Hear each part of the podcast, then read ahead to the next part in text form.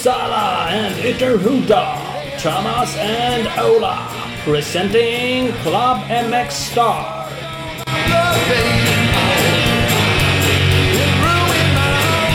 Bada bing, bada boom! Klubben Mixed Podcast. Yes box! Oh, nu är det dags. Eh, nu är vi tillbaka med ett avsnitt med en, eh, en gammal eh, gubbe. tänkte jag Uv. säga. Mm. Nej, men, Gammal räv. en gammal räv. Lite karriär eh, tillbaka blick. Mm. Eh, med Jörgen Gesson Gustafsson. Exakt. Mm. Eh, det ska bli jäkligt kul. Han är ju faktiskt svensk mästare, kört VM i så tio säsonger och eh, ja, gjort allt möjligt. Mm. Eh, Skoj. Eh, Mountainbike och, och 11 på BMX-VM och ja. Ja. Eh, Så det, det är inte fy skam. Det blir ett bra avsnitt. Eh, Så det ska du lyssna på. Eh, Absolut. Absolut. Han, han var 11 på BMX-VM. Jag körde Sverigecup i motocross. Mm. Du var inte 11. Jag var 14 i sista chansen. Mm. Fyra kvalar vidare. Fyra kvalar vidare. Fuck! Då fick man inte vara med. Nicke, jag var, du hjälpte dig. Du, var, du, du sa det. Jag har faktiskt vunnit det här förut. Jag är previous champ. Men det nej, mig. nej, men det, det, nu, nu kör du lite rub it in här. Känner jag. Nej, men vad fan. Gnider ner. Du sitter här i garaget och tittar på min nummer ett eh, Sverigecup-plåt här. Ah, vi pratade ju om det innan. De hade en sån regel i USA, Supercrossen ett tag. Att eh, var man tidigare mästare då, och då kvalar man automatiskt till final. Det borde man göra. Vet du vad, apropå USA. Som så här glädjer Mm. mig lite. Nu går det inte att jämföra såklart. Men det var ju att han Chris Kiefer. Uh, Kiefer Inc. Alltså han som är Pulp MX och gör lite testpoddar mm. och sånt där. Eh, han försökte ju köra AMA Nationals nu och kvala in två race. Och gjorde inte det. Ja. Så kände jag så att här nu. Nu jämför jag med honom. Ja, jag drog en, en parallell för mig själv. Fan, det är lite skönt att han också misslyckades här. Ja. Ja. Ja, just det. Han, han skulle det. säkert ha några åsikter om att Sverigecupen och Nationals inte är exakt samma sak. Men jag förstår vart du, vart du lutar åt. Ja, men eh, nu ska Ja, vi inte, ja, nu ska nej, vi inte nej, grotta Nej, ner oss i detaljer här Ola. Nej, nej, exakt. Det tycker jag också att det, det är ingen idé. Det är väldigt onödigt. Nu jämför jag här poddstjärna och... Poddstjärna, poddstjärna. Ni kvalar inte in. Nej, jag hör vad du säger. Hör vad du säger. Var han också två säck från att kvala in? Ja, det vet jag faktiskt Han var inte. säkert sämre skulle jag tänka mig. Han var säkert sämre. Eh, nej, men jag körde ju två Sverigecup-säsonger. Den första Mm. Sverigecup-säsongen så var det var ju faktiskt 09. Då, kval, då var Rigstad med. Då kvalade jag inte heller in. Det har jag redan berättat. Nej. Mm. Var det 14 i sista chansen då med? Det, det, jag hittade inga resultat. Det, det fanns inga resultat från kvalhitterna. Jävla tråkigt. Eh, No. För jag hade önskat att jag kunde se hur nära jag var. Då var det tidskval också. Så att, Men nu var det tidskval och ett gate drop. Det var det du fick. ja. Banan, det, det ska sägas att Vrigstad MK gjorde ju så. Det var ju helt magiskt fin bana. Det hade regnat också. Det vattnade ingenting på hela dagen. Helt perfekt var den. Så jävla... Första fyra minuterna. s- Ja, för den var så jävla slät när vi gick den. Jag och Bikewash Dennis, han hjälpte mig lite. Vi gick banan eh, kvällen innan. Så, äh, var magisk. Eh, Men jag verkar inte gilla den. Den är lite så här grusig. Lagt på massa material i sig men fortfarande ah, blev jävligt sönderkörd fort. Eh, Och jag som är gammal gubbe tog ett tag för mig att lära mig banan så jag körde liksom hela träningen. Hoppade VM-platån de pratar om där tror jag en gång på mitt sista. Det var ju bara 15 minuter träning i och för sig så jag hann väl bara köra fyra varv. Eller var. Fem. Eh, och så jag behövde ju liksom träningen för att lära mig banan tyckte jag. Men när, jag, Mm. när jag gick in i bandepån då och tänkte nu vilar jag till tidskvalet. Då bara sa Då stekte de ut på tidskval. Ja, du vet nu startar tidskvalet sa han när jag kom in. Bara stod där bara stum med armarna. Bara okej. Så jag bommade ju första kanske ja, två varven på tidskvalet också då. Eh, vilket nu kunde ju folk åka fort ändå. Men för mig tror jag det hade varit lättare att kapa de där två sekunderna när jag var ifrån. Om jag hade gått ut tidigare. Eh, men jag trodde faktiskt känslan var då att ja, ja, fan. Det är inga problem. Kapa den I tiden. got this. Ja, bear. eh, Ja. så kände jag verkligen. Mm. Men det hade jag inte. Nej. Sista chansen, bra start. Ut som trea tror jag. Eh, och då var man ju med. Tänkte man nu, nu drar vi. Vad var det? 15 plus 2 eller 25? Undrar om det inte var 20 det också eller var det 15? Det var långt i alla fall. bra jävla långt. Sen jävlar vad vi dalade från trea till 14 i mål. Utan att det hände något speciellt direkt förutom att jag blev trött. Va, va, du lade upp något så här omkörningsklipp här för ett tag sedan. Någon som var så jävla grym på att köra om. Ja, Det, det fast baklänges var typ du då. De körde om dig både på höger och vänster sida samtidigt. ja ungefär så var det. Det var så, så jävla taskigt. Ja, men, ja, det, ett tag kändes det nästan så. Jag bara, fan det här är ju orimligt. Hur kan två stycken köra om mig? ja, precis. Fanns det två bättre spår i den där kurvan än det jag tog Ja, alltså? här Okej. höll jag fullt jag är i det här spåret. Viktor Bard, någon jävla local hero. Så, som jag... eh, Nu kanske jag borde veta mer vem man är men jag har honom på Instagram så jag liksom känner igen så namnet lite. Och eh, pratade lite med Big Balls-gänget var ju där också så de känner jag honom. Så jag hade lite koll. Han tappade inkvalning på sitt sista varvet tror jag. Han precis trillade ur så att han fick också köra sista chansen. Mm. Han blåste om mig på en sån jävla ytterökare precis i slutet av hitet. Och så han höll ju på fullständigt köra omkull mig och honom också för den delen. Men, Mm. men så han bad faktiskt om ursäkt när vi kom i mål. Eh, men men jag, jag var övertygad om att han ledde och varvade mig. För han gjorde en sån Jaha. jävla omkörning. Men han var ju tydligen efter mig. Han legat bakom mig i flera varv sa han. Men jag vet inte. Fan, Han fick sån Han jävla... bara all in. Nu håller jag stumt. Petar upp en kupong istället för att bromsa. Ja, tydligt det. Så körde han ifrån mig bara. Men ja, Ja. ja. Så att då var också ungefär ett sånt där klipp att här är någon på yttern och någon lite sämre kille på innern. Ja. Men men. Vi, eh, vi kör ju, när vi gör de här poddarna så har vi ett eh, Google-dokument framför oss där vi har lite stödord och grejer uppskrivet. Mm. Där har du en fråga. Du har skrivit Sverigecupäventyr och sen har du en ganska, eh, vi, ja liksom huvudfråga i hela det här aspekten. Där står det så här. Hade jag något, att där, något där att göra? Hade jag något där att göra? Så det är väl egentligen frågan jag vill ha svar Det på. var ju- Hade du det? Det där var ju det? notiser för mig själv för att jag skulle berätta det här. Det ska inte du läsa. Nej. Eh, så här i efterhand då? Är det, vill du göra igen? Eller är det över nu? Ja, men det är så här att jag visste att det troligen skulle kunna bli så här. Eh, Mm. Dels för att det går rätt fort i Sverigecupen tycker jag, upplever jag. Liksom. Andra tävlingen går nog fortare än eh, femte också. Ja, jag. det är så. Att det är fler som vill uppåt liksom. Eh, Det var ett gäng som var där och körde så det var ändå vad var det, 20 stycken som inte fick vara med och, och köra finaler. Så det var inte bara jag som inte gick till final. Nej.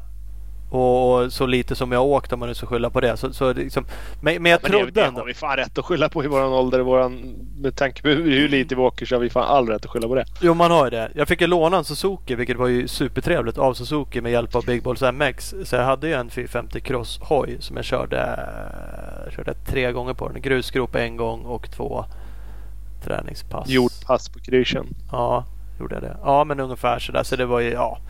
Fick i alla fall köra på den. Eh, superhoj. Jättekul att köra crosshoj. Så det var ju magiskt i sig bara. Men, eh, men, eh, jag trodde på något sätt att eller jag hoppades att jag skulle få någon feeling och faktiskt kunna komma med. Jag hade ändå förhoppning om det men jag insåg att det skulle kunna bli så här. Eh, svar på frågan så är det sådär att ja, det är klart jag inte har någonting där att göra. 40 plus gubbe och uppenbarligen för långsam.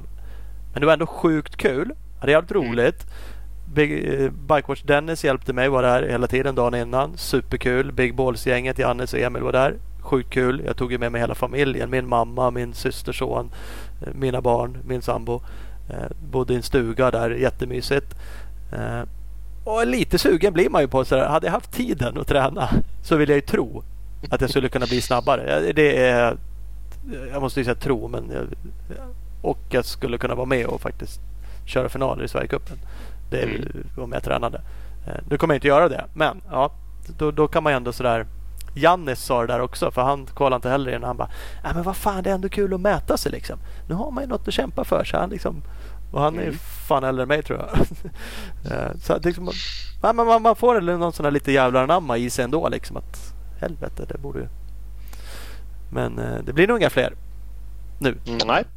Om inte det bara vinner miljoner på Lotto och slutar jobba och träna mer. Ja, ja, jag vet inte fan om jag skulle träna så mycket mer ändå. Men, men det hänger ju på att, jag, att man skulle kunna träna mer. Men det finns ju liksom inte den tiden och orken. Så att, eh, ja. Vi får köra. Det, men jävligt kul att köra cross. Så jag saknar ju verkligen det där att köra cross och cross hit och tävlingar. Det, det gör jag. Mm. Eh, men så är det. Apropå tävla då och gillar att köra cross så är det ju enduro-SM helgen. Precis. Och där har du blivit 40 gubbar så nu får du åka veteran-RM. Det är ju ångest. Nu försökte jag vara ung och köra Sverigecupen. Tänkte jag det här, Ja. det här ska jag vara med kidsen. Ja, och så blir det enduro-SM och då nästlar du in med gubbarna direkt. Bara, bara- "Ah, tjena, får jag, får jag vara med er? Ah, vilken klass får jag anmäla mig? Bara dyker upp här. Bara, ah, VRM. Man bara, vad, är, vad står det där V för? Bara, veteran. Man bara, ah, smutt. Fan vad Alltså. ung jag känner mig nu. Ja. Nej men det får jag köra. Jag är ju anmäld men inte betald eftersom jag inte har Eftersom du inte jobbar så. Nej, men jag vet. Jag bara så här, har jag en hoj som är reggad? Har jag tid? Vilket jag egentligen inte har. Eh, Har jag däck? Konstaterat att jag inte har. Som du har hjälpt mig med. Jag behöver filmdäck. Ja. Så, men troligen, mycket med det där. Troligen kommer jag ju till start. Jag Mm, hoppas på det. Det blir grymt ju. Originalgungor kände jag också att fan det är inte helt perfekt. Jag brukar åtminstone åka hårdare fjädrar. Men eh, ja. Eh, Jävligt lätt hoj med nu så det är inga...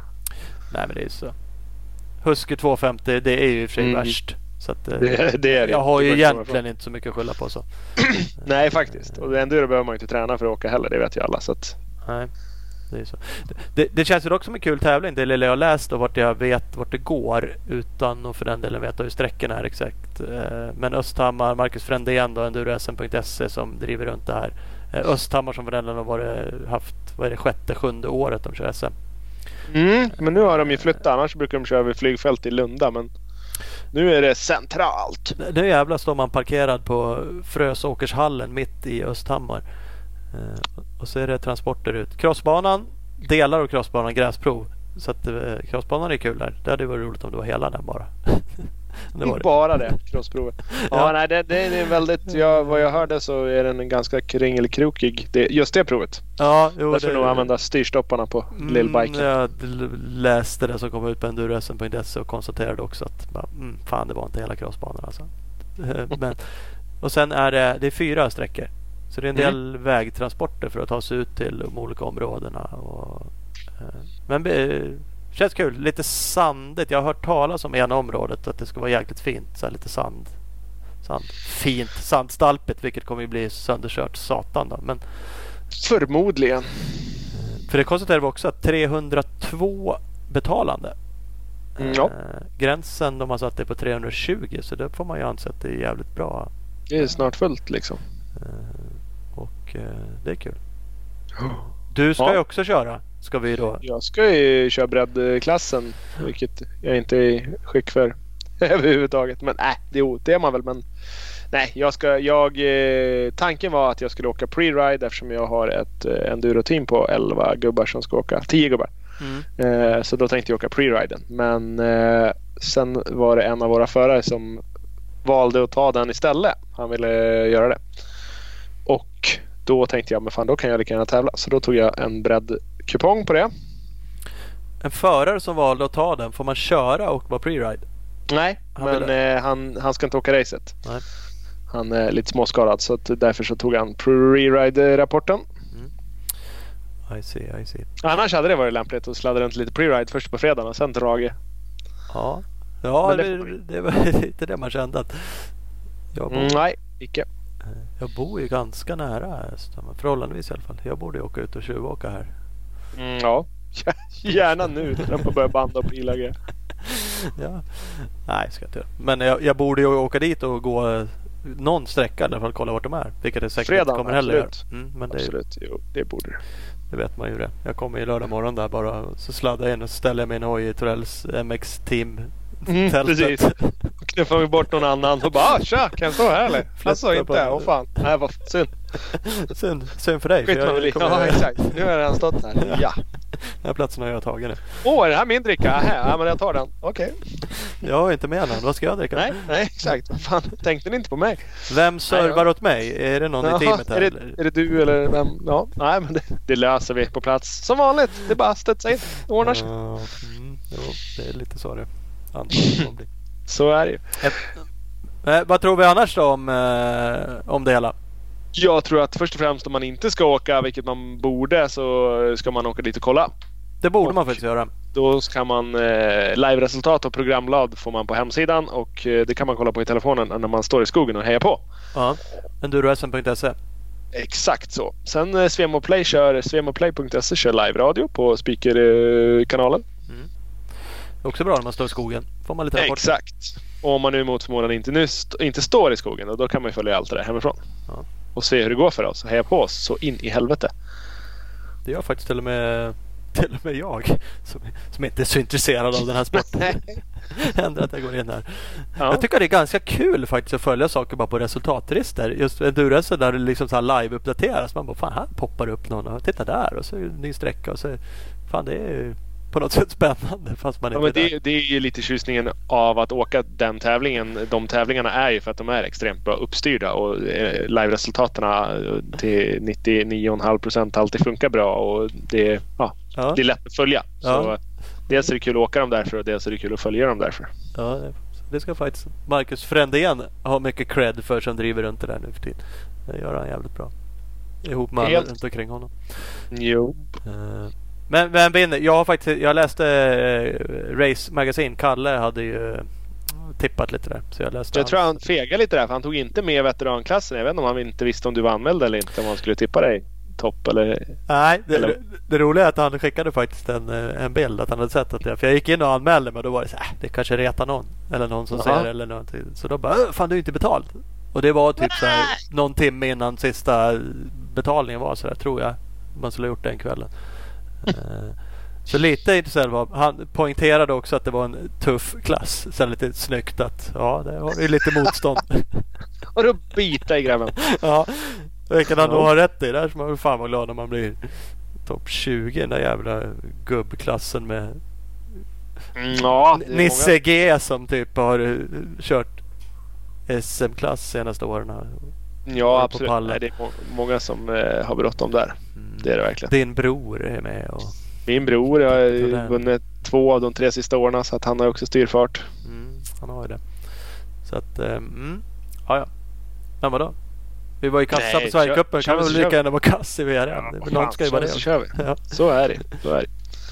Annars borde väl om man säger på hela allt Albin Elofsson eh, kunna göra bra från sig. Ja, absolut. Eh, Micke Persson som är lite support från Torells MX. Han kommer åka jävligt bra. Mm. Övertygad om. Max Alin som har bara helt exploderat och hur fort som helst på enduro-EM. Eh, Han, jag, som inte alltid har koll på alla, kollade på enduro-EM-resultaten. Så bara, vem fan är det där? Han åkte ju fort satan. Han åkte ju ifrån eh, Elofsson och Persson och gänget på sträckor där. Eh, och så läste jag då Kalles eh, artikel i Race också och konstaterade att han var ju med de måtten mätt värdelös förra året i SM som ett exempel. Ja, i förhållande till, eh, till att han har steppat upp så pass som han har gjort så har han ju gått från 30 Ja, som zero bäst. to hero, liksom. Ja, det är verkligen. Eh, Fortsätter han sådär då är han ju för fan med och slåss där uppe om eh, total, eh, Total- vinster. Absolut, ja. och, ja. Helt klart. Vilket är ju svincoolt. På 125 Jag Jävligt gissar att han inte är speciellt gammal då heller. Och sådär. Nej. Så det gillar vi. Mm. Eh, Absolut. Jag har en RH73 tröja på mig nu som det står Suzuki på. Ja, de har ju inte uppdaterats sån där. Nej, det var lite Jag har dåligt. också en sån. Jag har ingen, inte min på mig, men jag har den också än. Men de uppdateras inte. Det var lite synd.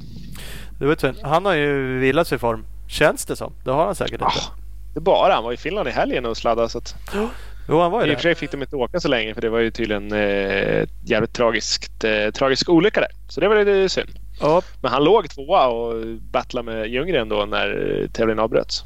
han gjorde det. Jag såg det också. Så att jag eh, är övertygad om att han... Men han har liksom inte kört några EM i år. Han har inte, har inte varit så mycket andra race. Ja, det har det väl kanske. Det känns som att han har varit lite anonym i alla fall. Eh, än Ja, både och. Han har ju steppat upp. Han är ju för fan lärare på crossgymnasiet nu. Ja, absolut. Så att han, han, han är nog bättre tränad än någonsin skulle jag vilja säga. Ja. För nu gör han inget annat än tränar hela dagarna. Ja. Både hoj och, och fys. Ja. Så att, Det, han kan säkert vara med och dra. Mm. Din Torells eh, MX-teamstjärna då? Gotlands... Gotlands Kvarna, eh, Kvarnström. Han äter bara bullar och sitter med foten i högläge. Ja, typ. Han, egentligen så borde han sitta mer med foten i högläge än vad han gör, tänker jag. Ja. Men eh, nej, vi vet faktiskt inte. Det är ett eh, wildcard. Just eh, exakt idag så är jag tveksam. Men eh, det är några dagar kvar så vi får se. Med lite tur så kommer han till start. Med eh, lite mera tur så är han hemma och tar hand om sin fot. Så att det, kan bli hur som helst. Han, om vi ska då gå tillbaks till eh, Racekalle där, så fick han några gliringar i artikeln där. Tyckte att det vore ju trevligt om han höll sig hel någon gång ibland. Mm, Och gör han det så kan han ju åka fort. Det vet vi ju att han kan. Absolut. Eh, Så det är ju trist om han inte kommer till start. För han skadade sig ju som sagt för inte så jättelänge sedan. Precis, ja, lite, halv, eh, halvkomplicerat är väl en underdrift men ett, ett, eh, rätt bökigt eh, fotledsbrott. Ja. Så att han, han hade lite att bita i. Så att, Men ja, det, det blir vad det blir. Vi får se helt enkelt. Det får vi se. Annars, våran partner Speedstore har ju satsat lite på enduro. De Mm. har ju massa förare men toppen kanske är då Martin Larsson och Pontus Högberg. Kan man tänka oss det? Ja, jajamän. Och de kan ju åka fort båda två. De kommer ju inte köra samma klass. Nej. Martin åker E3 och Pontus, eller SM3 och Pontus åker SM2. Ja. Eh, Så där kan de ju vara med och slåss då båda två. Och båda kan väl vara med i totalen också va? Hyfsat. Ja, då, det kan de vara. De eh, kan ha, komma- kan, kan ha bra dagar eh, bägge två, absolut. Det lär vi få se på lördag Mm, ja, helt enkelt. Exakt. Endurasm.se, live-resultat. Ja. Det här bara ding, ding, ding, ding, ding. Så man kollar in. Eh, vi ska strax, strax gå till vår gäst. Eh, Mm. Jörgen, vi måste bara flika in eftersom vi var så duktiga i det här med eh, Bikewash Dennis som har sitt eh, crossteam Motocrossa Cancer. Ja, inte bara vi. Vi var ju typ blåbär jämfört med våra lyssnare. De var ju för fan A-stars på det här. Det var de faktiskt. Vi drog ju faktiskt bara igång det men lyssnarna var fan grymma. 1900 spänn swishade lyssnarna in till oss. Eh, som vi sa såklart att vi skulle skänka till Motocrossa Cancer. Vilket vi har gjort. Yes. Och lasta på en tusing då som vi också lovade om ni swishade in mer än 500 kronor. Vilket ni Ja. ty- typ gjorde på en dag efter avsnittet. Mm. Eh, Super, superkul. Det går ju till eh, alltså välgörenhet. eh, Vilket vi tycker är kul också. Någonting bra. Forskning kring cancer.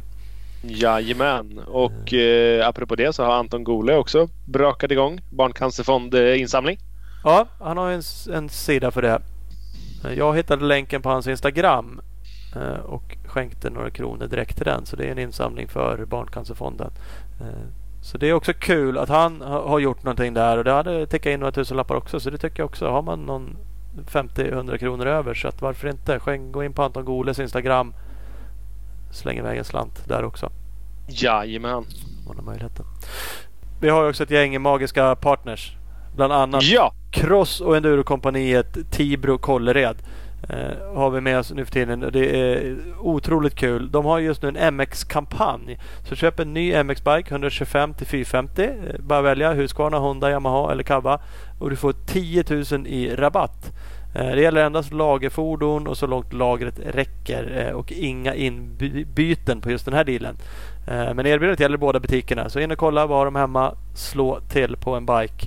Eh, Följ dem också på sociala medier på CEC understreck motorcycles Kallered och Tibro. Där har ni dem. Exakt så. Jag missade nog faktiskt att skriva in där. Det gäller 19 hojar, 2019 bikar som eh, står på lagret. Big mistake av mig. Men så kan det vara. Ja. Vi har även Scott med oss. Scott Sport Sverige är även importör av Motorex smörjmedel, bland annat officiell olja för KTM och Husqvarna. Motorex finns nu på miljövänlig tetrapack så i många butiker har du möjlighet att ta med en egen dunk, eh, kaffekopp, byxficka, mm, tomflaska, vad som helst och fylla på olja. Miljövänligt och prisvärt. www.skott-sports.se eh, Skottsport Sverige på Facebook. Fan, miljövänligt kan man ju dricka direkt ur tetran. In i helvete. Bara, ja, häll det i byxfickan. Går inte åt något. Olja på. Nej. Enkelt. Vi har också med oss Husqvarna. Eh, Det är ju SM-helg både motocross och enduro. Självklart är ju Husqvarna Scandinavia på plats på båda ställena eh, för att vara med och slåss om de absoluta topplaceringarna.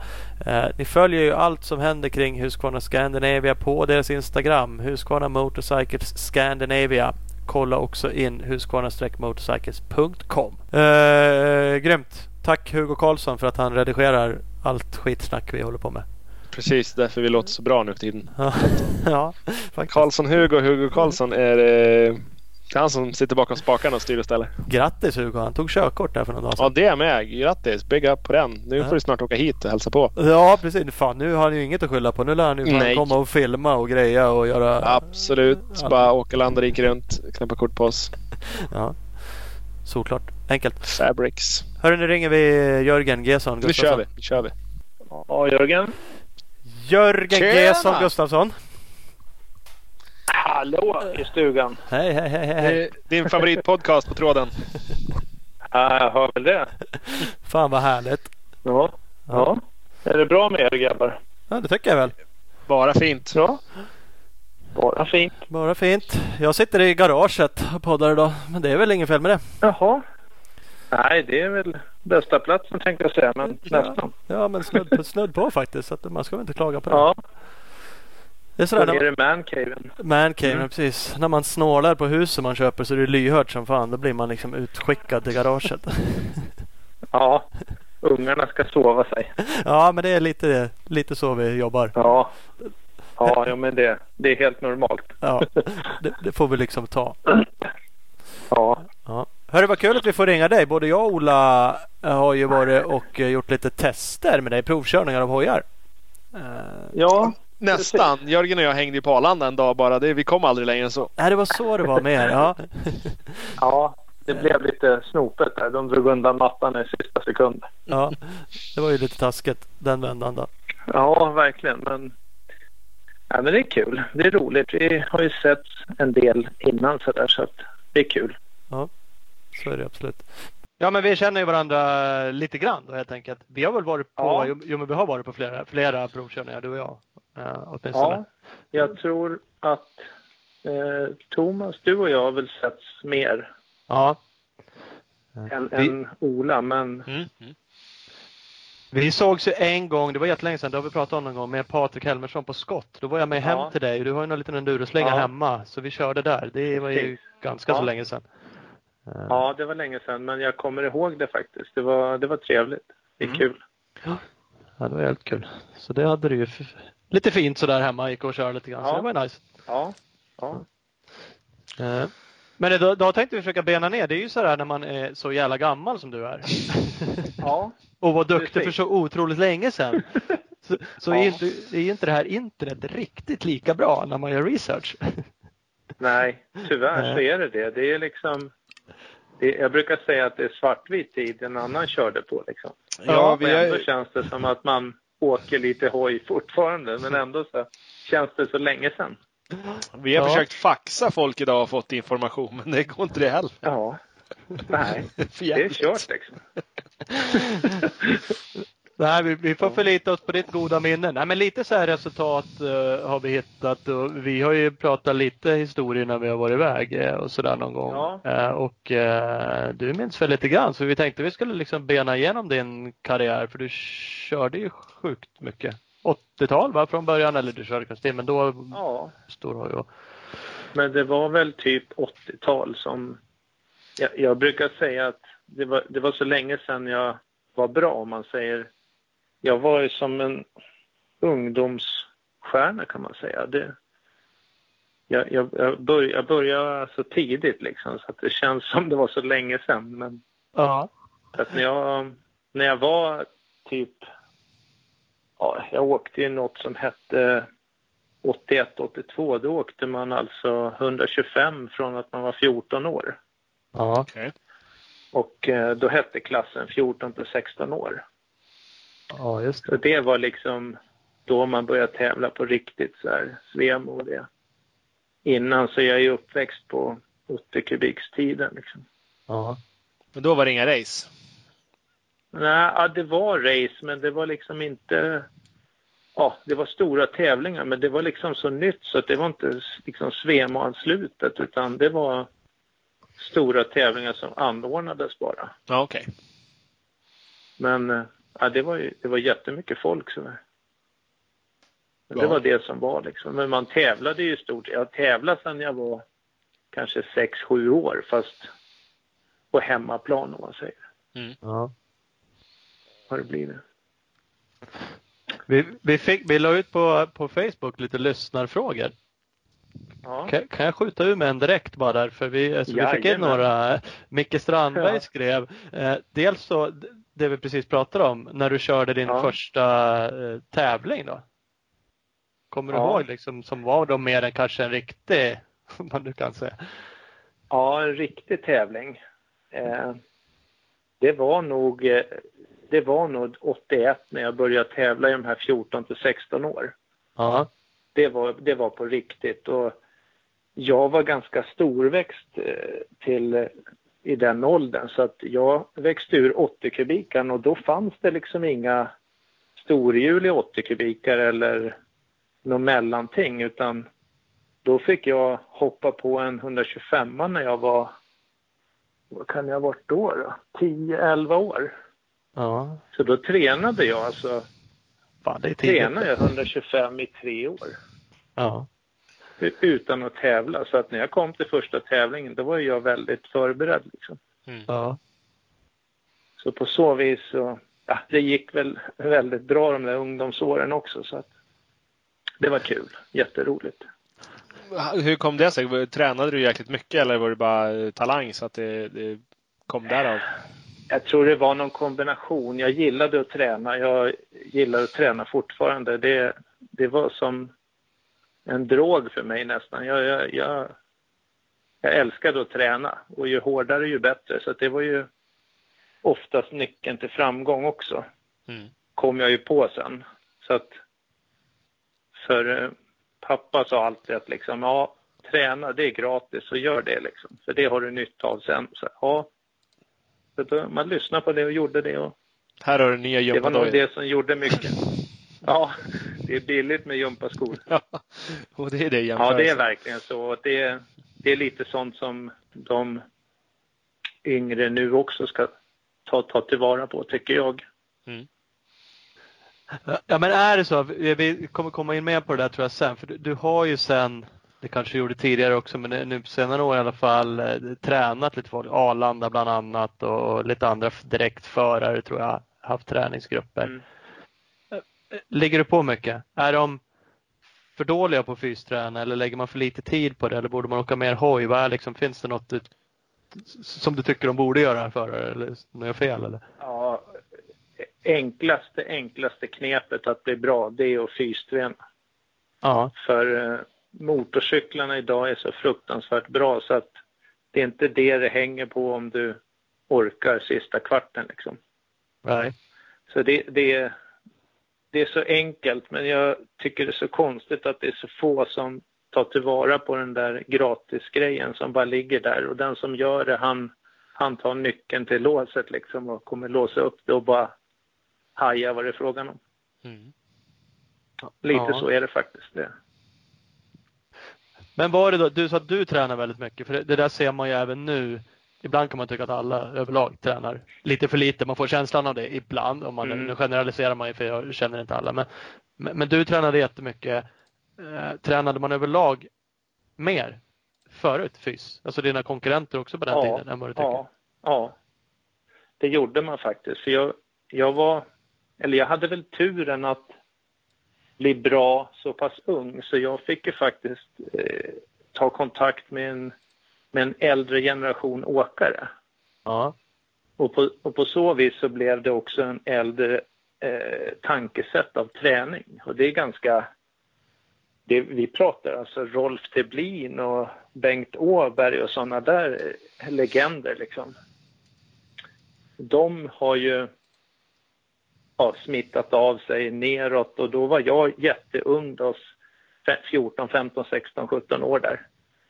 Och fick träna med eh, ja, Karlqvist, Thorleif Hansen, de där stjärnorna liksom. Ja.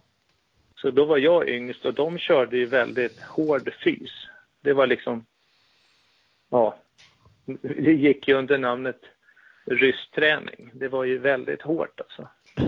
Fast det var ju fostrande. Men det var inget konstigt. Det var bara att det, det, det ska vara riktigt jobbigt liksom, oavsett vad du gör. Så det var rätt, ja, det var fostrande. Mm. Fan, ibland när man tänker tillbaka så där, då, då får man känslan snarare att det var tvärtom, att det var lättare. Svenskarna var så duktiga förr helt enkelt för att konkurrensen kanske var sämre. Det var lättare att åka på talang eller liksom alla. Mm. Vi, le, vi led inte så mycket av att vi bor i, i, i norr där det inte går att åka hoj halva året. För, för, att ingen annan gjorde det heller där nere. Nej. Men, men det där kanske är något man bara tror. Jag tror. Ja, li, lite är det hur, hur man har inställningen till, för jag satt i den båten som var så. Ja. Att eh, vi hade inte så mycket pengar. Eh, jag, jag, levde inget lyxliv när jag växte upp i motocross utan det var vrida, vända på pengarna och däck och allt det här. Och, och farsan sa alltid att tränar du liksom tids nog så kommer de med grejer till dig när du blir bra. Ja. Än att liksom köpa sig framgång utan han, han vände på steken att liksom gör ett bra jobb så kommer det gå bra. Och det ja. var det som drev mig mycket. Mm. Så att, eh, och så fick jag den där gamla skolan av teknik, fysbiten av, av killarna liksom. Och det var tuffa pass alltså. Och jag var ju ung och skulle jämföra mig då med de här Karla och Thorleif och de här som åkte VM då på den tiden. Ja. Och man ville ju inte vara sämre så man krigade ju och de ville ju vara bäst också så att det var fostrande att träna i grupp. Ja. För det, det har jag märkt att det gör inte crossåkare nu för tiden riktigt. Nej, det där tjatar jag och Ola om ibland också. Med har vi nog våra... nämnt i 90 procent av alla avsnitt snart. ja, utan att vi liksom vet det på din nivå. Vi ser ju liksom utifrån mm. så här, man tycker man står på en crossbana också, så ser man de ja. SM-åkarna, men de ligger exakt med jämnt avstånd utspridda över hela banan. Allihopa typ. Ja. Är de omkörda ja. eller någon råkar hamna bredvid varandra och då svänger man av. Och så tycker man, ja, fan vad konstigt. Det är helt fel. Varför lär man sig av någon? Varför tar jag inte rygg på den där? Varför... Ja, då, då, när jag var ung och jag kom till en bana liksom och då var det ju mycket värre åkare där. Och, och, det var ju liksom skitbra för man bara oj nu ska jag köra. Och där kommer han, han är ju skitgrym. Och då försökte man hänga på honom. Ja, ja så hängde man med i tre, fyra kurvor. Och så tappar man liksom. Ja, så väntar man igen och så hängde man på igen. Och nästa gång blev det fem kurvor. Och så höll man på så där nötte och de liksom vek inte av eller någonting. De lät ja, mig som lillnisse där försöka hänga på liksom. Mm. Och tids nog så, ja jag kommer in till farsan ibland och grinar liksom för att jag hänger inte med. Han äh. bara, fan det är bra liksom. Du har dem, du är halva varven nu. Det är jättebra tyckte han. ja, och jag grinade en skvätt och så ut igen och jaga vet du. Och till slut så fick jag ett varv.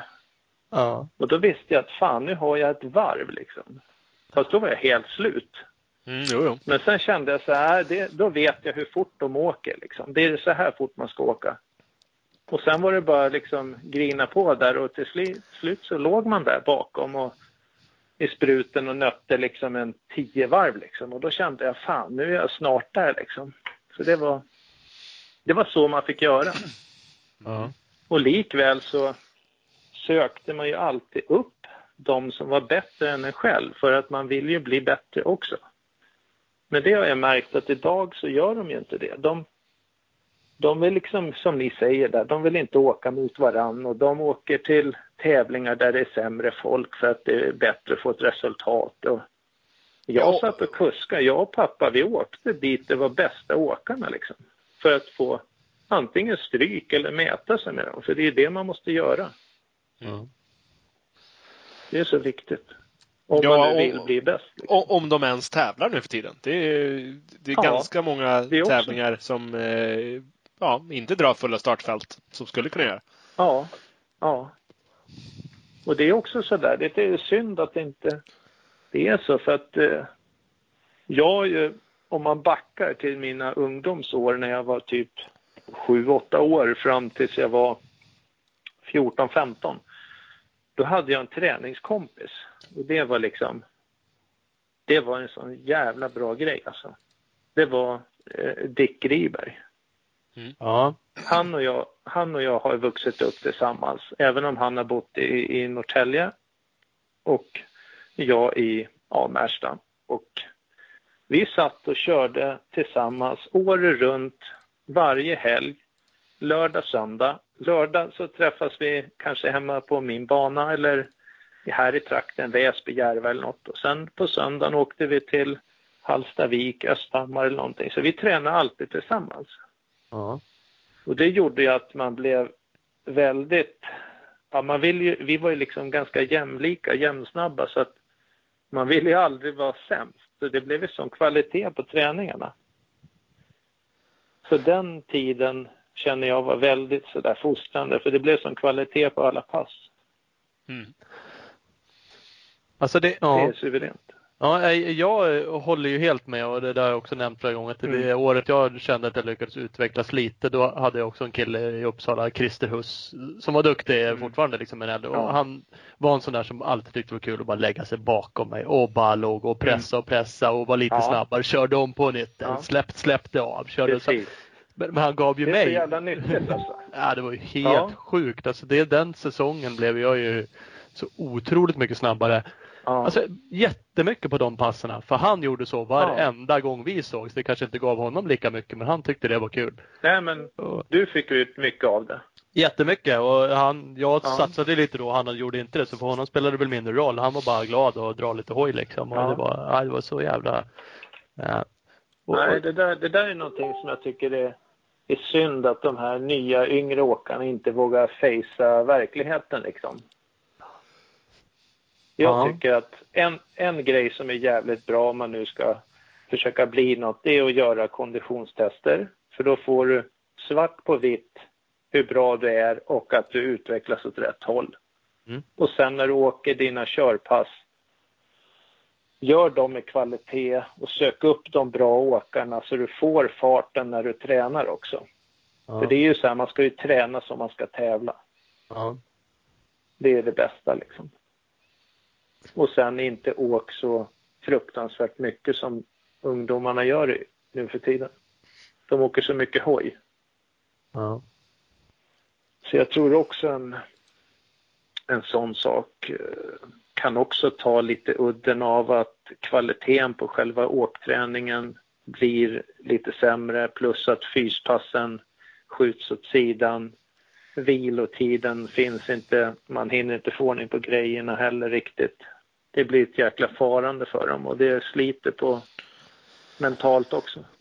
Plånbok och tid och allting blir... Ja, allting. Det, det, det är mycket som gör skada, mer skada än nytta. Mm. För jag fick en väldigt rolig fråga 1984. Då hade jag blivit svensk mästare i 125 precis. ja.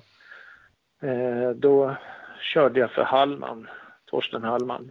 Och eh, vi satt ner vid han och så, vid skrivbordet och så pratade vi lite. Så, här, så, så visade jag, på, på min tid så förde man ju träningsdagbok. Det var ju liksom någonting man alltid gjorde. ja. Och eh, då tittade han i den och så sa han eh, något jag tycker är så konstigt, sa han. Hur kan du bli så bra med att bara köra motorcykel en dag i veckan, sa han. Ja, sa jag, men jag, jag, jag måste vara inspirerad när jag kör motorcykel. För är jag inte inspirerad, då kör jag inte så bra. Då gör jag inte mitt bästa liksom. Så det är därför jag har valt att träna bara motorcykel på tisdagar. Sen tränar jag annat i veckan och sen tävlar jag på helgen. För att jag ska dels hinna få ordning på cykeln, vilodag och bli sugen att åka hoj och allt det här. Så att det var min filosofi då. Det funkade jättebra för mig. Mm. Så att men- jag hade liksom fullt upp i veckorna ändå. Så fredagen, då var det liksom vilodag. Då gjorde Ja. jag ingenting om man säger. Ingen fys. sådär. Nej. Nej, men det, det är, så- alltså fanns det en väg att gå om man visste att man blev världsmästare, men då skulle ju alla bli världsmästare. Så att så är det ju Mm. såklart inte. Vissa saker Ja. passar ju vissa personer och Ja, andra andra. sådär. Eh, Det, det Ja. måste man ju vara medveten om. Men, men jag är också lite, Ja. jag vet inte om det är för att jag också är gammal, men jag, jag tänker lite som dig med. att Man åker mycket hoj nu för tiden, man åker jättemycket utomlands, man åker, man Ja. nöter och man nöter och man nöter.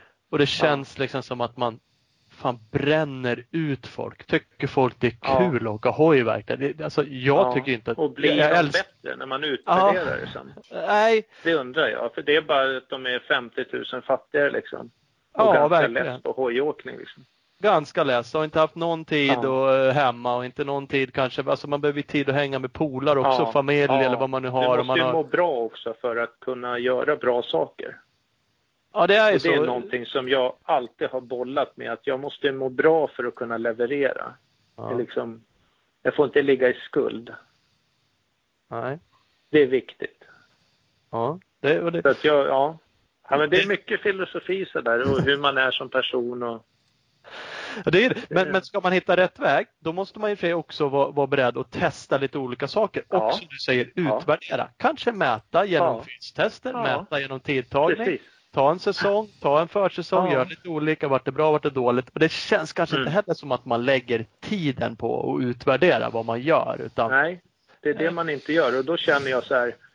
Åren går ju och man blir ju äldre och liksom karriären förskjuts. Så till slut så är det nästan för sent för att man har inte tagit vara på alla hjälpmedel man har som är ganska enkla.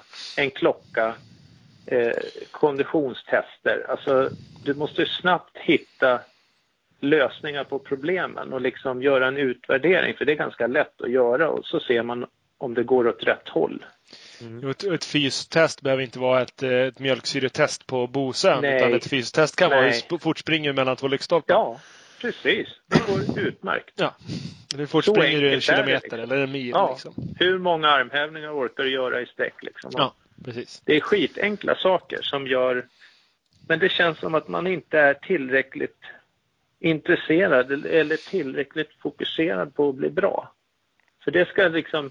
Man ska kunna väcka de där killarna varenda morgon och de bara, fy fan, jag ska, jag ska bli bäst. Jag ska göra allt jag kan för att bli bäst.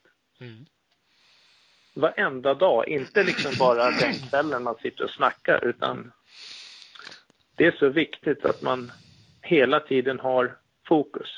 Mm. Det är jätteviktigt. När vi, är, när vi är inne på det där, vi ska fortsätta med din, eh, Mm. din karriär snart. Men eh, eh, eh, vad, hur ser det ut? Hur, vad tycker du om ungdoms liksom, cross och, och tävlingsmoment och sådär? Du började ju tävla 125 jäkligt ung. Vad tycker du om, om det nu för tiden? Hur ser det ut? Är det vettigt eller är det, borde man? Eh, ja, jag tycker ju, jag har ju alltid värnat om 125-åkningen för det är, för mig är det nyckeln till liksom en riktigt duktig crossåkare när man kan åka 125 på ett bra sätt liksom, rätt sätt sådär. Mm. då är det någonting som eh, det är väldigt fostrande och det är någonting som man ska ha i bakhuvudet. För där får man liksom inget gratis. De är lite klena i motorn. Man får inte släpa massa fötter. Man måste åka rätt spår. Man får inte göra för tvära böjar och sätta den för hårt i vallar. Och det, det, är, det är jättenyttigt alltså. Det, en grym det är någonting som jag som- skulle vilja. Ja, Ja, som är- fruktansvärt bra skola. Mm. Att det är lite synd om man säger då för några år sedan här när, när de här 80 kubikskillarna flyttade upp direkt på 250F, tycker jag. Ja.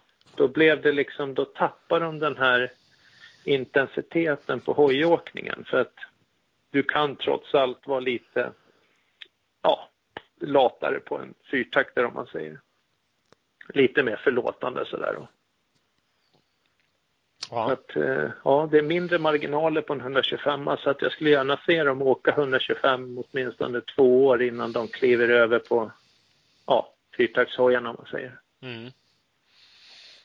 Ja, det här att man inte får börja tävla så, så tidigt nu då. Är det, är det bra eller dåligt? Har någon...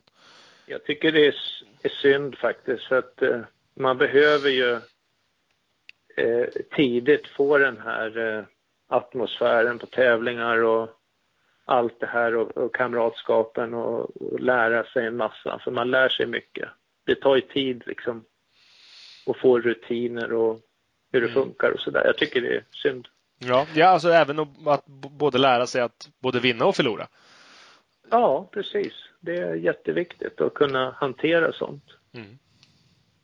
Men tycker du, behöver man göra det det känns ju som det har sjunkit i åldrarna. Jag vet inte när du började åka liksom, jag började inte heller. Jag hade en 80 kubikare när jag började, jag var i 9 liksom. Ja. Nu åker man ju 50 Ja. kubik, eh, 65, alltså man är ju mycket, Ja. mycket mindre. Och, och där har ju Sverige då tagit ett beslut liksom att man skjuter upp det. Jag ju haft, eh, vad heter det, guldhjälm och lite sådana saker. Man, Mm. man, man börjar inte tävla supertidigt. Tycker, tycker du att man liksom Nej. ska kunna börja även där 50-65 liksom och köra race när man är, det vet jag då, 6, 7, 8, 9? de som vill tycker jag kan göra det på en, Mm. på en lagom vettig nivå liksom för att göra det. Men det behöver inte alls sen säga liksom att, att en kille som har börjat tävla när han är 6-7 år, när han är 14-15, då kanske han inte vill se en motorcykel för att det har blivit för mycket.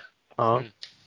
Så, så under resans gång så är det ju också jätteviktigt att man, som i det där fallet så är det ju föräldrarna, att man inte kör sönder killen eller tjejen liksom med för mycket tävlingar och sånt, utan det måste vara en balansgång där skolan ska funka, kamrater, eh, familjen ska funka. Liksom. Crossåkningen får inte vara nummer ett hela tiden, utan det ska, det ska vara symbios, liksom, allting. Det, det är jag jättenoga med. Liksom. Mm. Det, det känns som en vanlig anledning till att, att folk, även om de är duktiga, så till slut så liksom rinner intresset ut för att det har varit för mycket från för låg ålder. Ja. De har inte, de har ju missat skolavslutningar, de har inte firat en midsommar Ja. på vettigt sätt, utan Ja. allt sånt där har bara, det är bara kross på. Ja. Jag var grusgrop och damm, det är det enda de har sett. Mm.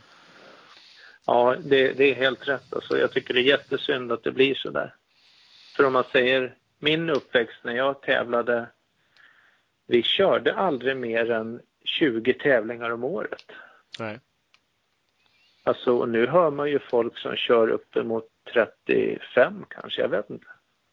Det är så här otroliga, lördag, söndag, torsdag liksom, de bara far. Mm. Mm.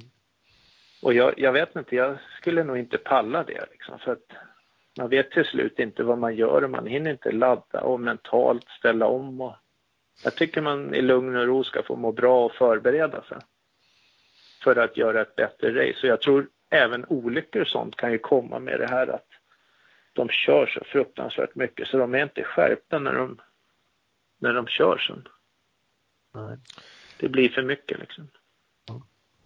Ja, nej, det är, det, är, en balans där som sagt. Köra och träna Ja. träna mycket och race och allt det. Det är Ja. inte det lättaste. Eh, Nej. Helt klart. För, för att knyta tillbaks lite till karriären. Mm. Du nämnde ju själv nu 84, svensk mästare, 125 tror jag. Nu snabbkollade jag tiden. Var du, tog du silver 83, 125? Kan det stämma också? Ja, det stämmer. Eh, Det var rätt roligt. Eh, Alltså, jag, jag åkte den här ungdomsklassen 14 till 16 år där när jag var 81, 82 och sen 83 då på den tiden blev man ju B-förare Mm. Och då skulle man ju samla ihop ja, 24 poäng för att kunna klassa upp sig som A-förare och jag körde två eller tre tävlingar och körde full pott och då på den tiden då var det jag tror det var 120 startande i de här B-tävlingarna med kvalhit och finaler och det, så det var jättemycket. Då fick man ju mycket poäng. Ja. Och på så vis så körde jag tre stycken tävlingar jättetidigt så då hann jag klassa upp mig som A-förare till första stora SM i 125. ja, just det. Så att, eh, jag valde att göra det för jag kände att men det vore kul liksom. Mm. Jag var ju färsking sådär. Så, så mitt första SM, tror jag 125, det var uppe i Östhammar. Och eh, då, när jag drog där i hitet så, på något vis så, det gick väl bra liksom. Så helt plötsligt så ledde jag. Vad fan! farsan skrev liksom, ja, ja jag leder liksom. Jag hade ingen koll. Det var ju bara kändisar. Det var Jeff Nilsson och de här och Kenneth Johansson och de här. Ja. Och så i alla fall så ledde jag där och så på, på slutet på hitet där så vände jag mig om och då såg jag Kenneth Johansson komma på sin Yamaha 125 där och jaga mig och jag har ju bara sett han i MC-tidningarna liksom. Det var ju en kändis för mig så jag svängde åt sidan vet du, och släppte förbi honom. Så man liksom så här starstruck. Så jag bara wow! Jag var ju liksom så här, oj då. Så jag blev väl tvåa då tror jag. Men ja, det var ett roligt minne i alla fall. Pappa undrar vad gör du? Ja, men jag har ju sett han i tidningarna. Det där var ju en stjärna liksom. Precis. Så det var rätt kul. Men i alla fall, he, he, det året slutade i alla fall med att jag blev tvåa. Så det var jättekul. Det, det är ju Du ändå... kom på de andra racen att du behövde inte släppa om dem. Nej, jag kom på ju på det att fan, jag, är, jag är kanske en av dem, så jag måste ju dra liksom. Ja. Det var en rolig grej. ja, det är det helt klart. Men det, får- det får Ja. man ju säga var rätt okej då, att klassa upp sig till från B till A direkt Ja. och sen eh, bli tvåa. Ja, det, verkligen. Det var vilken resa från ungdomsåkare ena året till SM2 då, året efter. Ja. 16 år. Så det var ju skitkul. Och så en annan kul grej det året var ju, det gick ju 125 VM uppe i Avesta det året. ja. Och eh, då fick jag en plats att åka där. Och man hade ju bara sett de där stjärnorna liksom i tidningarna så att man stod väl där på grinden och var lite skakig. Men på något vis jag väl ut kopplingen rätt fort så att jag var tvåa nere i böjen, ja. i startböjen. Och jag kände, vad fan, vad gör jag? Vad gör jag här liksom? Det, det gick ju rätt fort där. Så i andra böj då kom det en jänkare och satte av mig så jag for av banan där. Så då, då var jag ju sist liksom. Så då, ja, då fick jag smaka på de hårda grabbarna. Så att då visste jag att okej, det är så det ska åkas.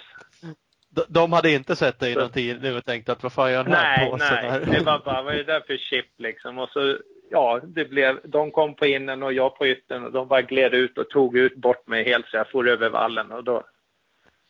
Men Ja. då hade jag faktiskt eh, Magnus Nyberg med mig. Eh, han åkte ju 250 VM på den tiden, duktig.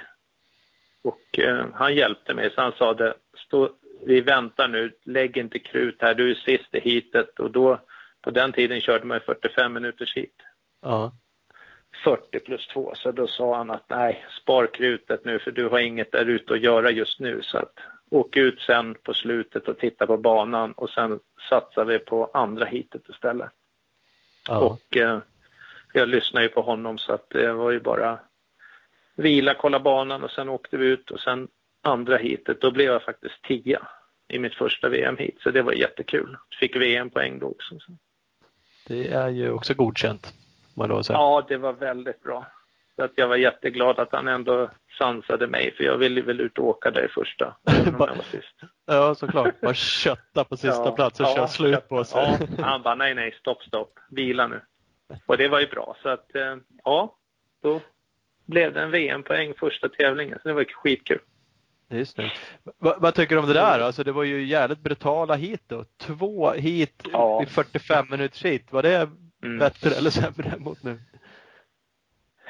Jag vet inte, jag har ju varit med hyfsat länge så jag har provat lite olika varianter när det var två gånger 40, ja, 40 minuter plus två varv, då, två hit och sen ett tag körde de ju 30 minuter plus två varv, tre Ja. hit och ett tag var det två hit, 30 minuter.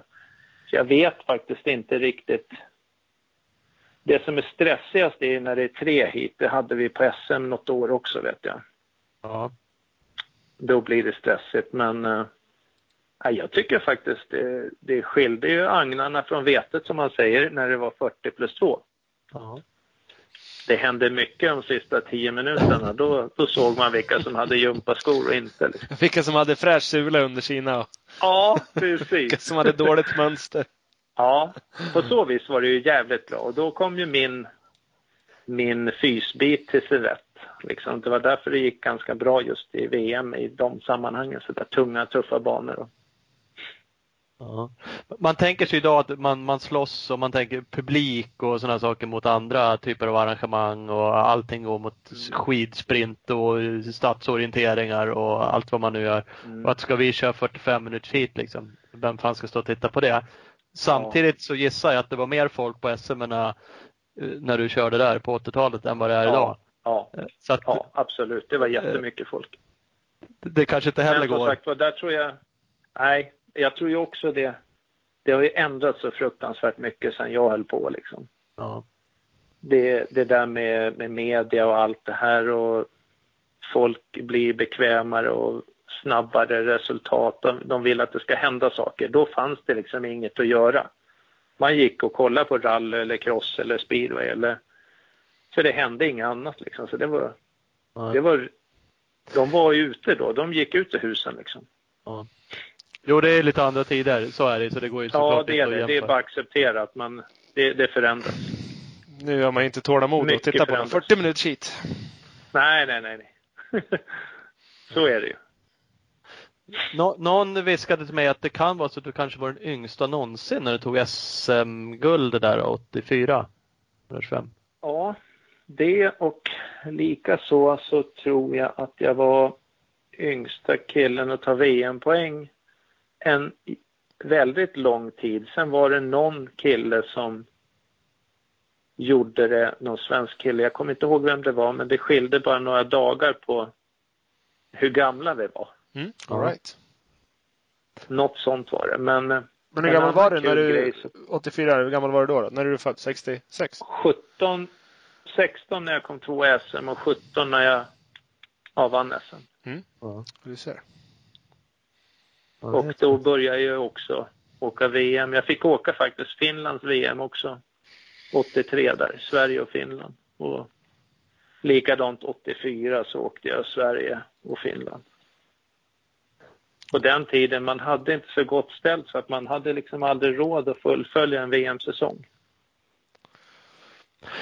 Har du aldrig gjort det? Har du kört någon hel VM? Nej, nej, aldrig. Nej, för, för du har liksom nött, eh, nött, men du har kört Mm. VM i alla fall, race, under typ Ja. 10 års tid där, 83 till Ja. 93 eller något sånt. Ja, ja. Eh, Men aldrig liksom kunnat fokusera på Aldrig en hel säsong för att eh, e- ekonomin fanns inte där utan man gjorde så gott man kunde och fick välja ut de tävlingarna man... Mm. Så man fick ju aldrig någon totalplacering i VM utan... Ja, jag tror jag var 24 i 500 VM något år som bäst liksom. Annars har man ju alltid haft liksom höga startnummer. Fast Ja. det har gått bra på enstaka race då, men... Men det blir ju aldrig något när man inte kör hela. Nej.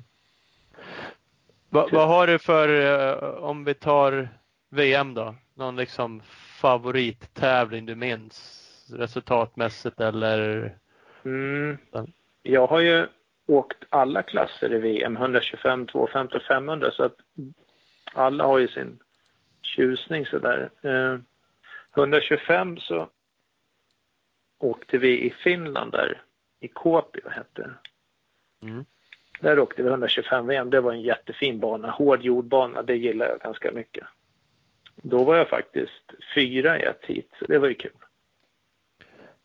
Ja, det Och då var det så här, det var lite roligt för farsan, farsan stod där i bandepån och jag var bra med i starten. Jag tror det var trea och så låg jag väl trea och sen han visade ingen tavla till mig när jag passerade och jag bara, vad fan, här ligger jag och drar liksom.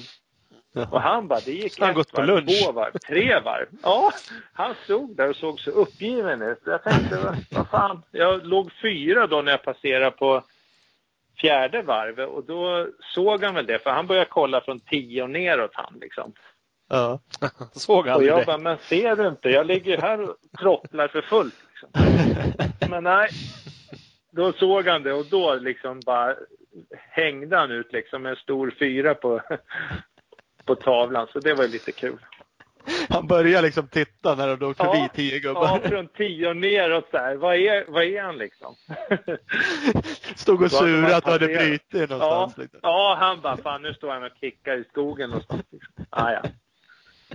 ja, men det var lite roligt. Eh, sen 250, där... Eh, ja, det är svårt. Mycket fina banor i Tyskland där, Frankrike också. Ingen sådär speciellt. Sen 500 VM, där är det ju en klassiker. Det är inom mur och där var jag jätteglad att jag fick åka några gånger. För det är ju, är ju stängt liksom. Så att, Ding, ding, ding! Då har vi ett litet reklambreak och vi har ju med oss Speedstore, butiken i Valbo utanför Gävle som har allt du behöver för din enduro och eh, crosshoj. Eh, nu är det ju faktiskt dags kan man ju känna för er alla att slå till på en Husqvarna 2020 Cross eh, som precis har landat i butiken. Eh, och just nu har ni möjligheten till 48 månaders räntefritt på din 2020 hoj hos Speedstore. Eh, så glid in i butiken, kolla också in speedstore.nu, följ dem på Instagram, speed-store. Precis, ska alla göra. Vi har även Big Balls MX, grymma butiken i Växjö. De gör som alltid coola grejer och nu har de precis lagt ut bilder på sitt nya klädkit som kommer att finnas att köpa. Custom made. Det har också rullat in Suzuki RMZ 250 bikar 2019 modellen som är helt brand new. Hojar i butiken så bara åk förbi, slå till på en gul raket, köp en hoj www.bigballsmx.com eller bigballsmx på Instagram. Yes, look pro, go slow. Eller vad är det? Ja, typ. Enkelt. Uh, Speed Equipment, eh, klart bästa crossenduro-butiken i Västsverige. De har ju Z-kedjestyrare, trojlikläder och poddknäskydd nu uppladdat i webbshoppen till helt magiskt grymma priser. Uh, så gå in på speedequipment.se, kolla in alla nya grejer där. Följ dem också på Facebook på Speed Equipment. Jajamän, och Opus Bilprovning. Sommaren närmar sig med stormsteg och för många innebär det en bilsemester. Opus Bilprovning har sammanställt fem stycken tips som, gör att du kan som du kan tänka på för att göra resan smidigare. Tipsen hittar ni på opusbilprovning.se, www.opusbilprovning.se. Det kanske vi skulle kunna göra fem egna tips på lite senare i sommar när vi var ute och cruisar runt med våra familjer. Skulle vi barn tips. Ja, precis. Hur hanterar du två små barn och en... När glasspengarna är slut. Tips 1. Stanna hemma. Precis. Undvik bilsemester. Ja, Gött. Ungefär så. Nu kör vi vidare kör med vi. gäst. Yes. Den kan man, man kan kolla tillbaka på gamla filmklipp. När de tog bort den, det är Ja. ändå sådär, ja nu är det ett gäng år, så tycker man fan vad tråkigt sådär. Mm. Och så kollar man Ja. filmklipp och så känner man att ja, Mm. på ett sätt är det tråkigt. Samtidigt så är det ju Mm. helt jävla sjuk bana. Det är ju fan, Ja, den är helt sjuk. Ja. så kanske också vet. vett, vettigt att inte ha den som en benbana. Ja, det var farligt alltså. alltså det, man hörde ju de här skrönorna Håkan berättade för oss lite grann. Att liksom, ja för fan det är bara att dra där vet du, men akta för trottoarkanten och sen står ju kiosk, telefonkiosken står på yttern så du åker inte för långt ut. Liksom. Ja, så kommer du ner i campingen där vet du, och så passerar du stenmuren där. Ja, bara, ja. Det var mycket sådana grejer. Så första året jag tyckte jag, jag åkte lite och tittade du vet nästan fast jag tävlade. Så, så, så blev det så att man slog ett öga liksom. Fan vad långt det brant ut för kanten där och förbi puben och asfaltkanter och ja, kullersten. Vet du. Ja, det var roligt. Ja, Det är Men, alltid, eh, jag kan tänka mig att det var häftigt att köra. Det Mm. kan jag ju förstå. Ja, det var det. Skitballt.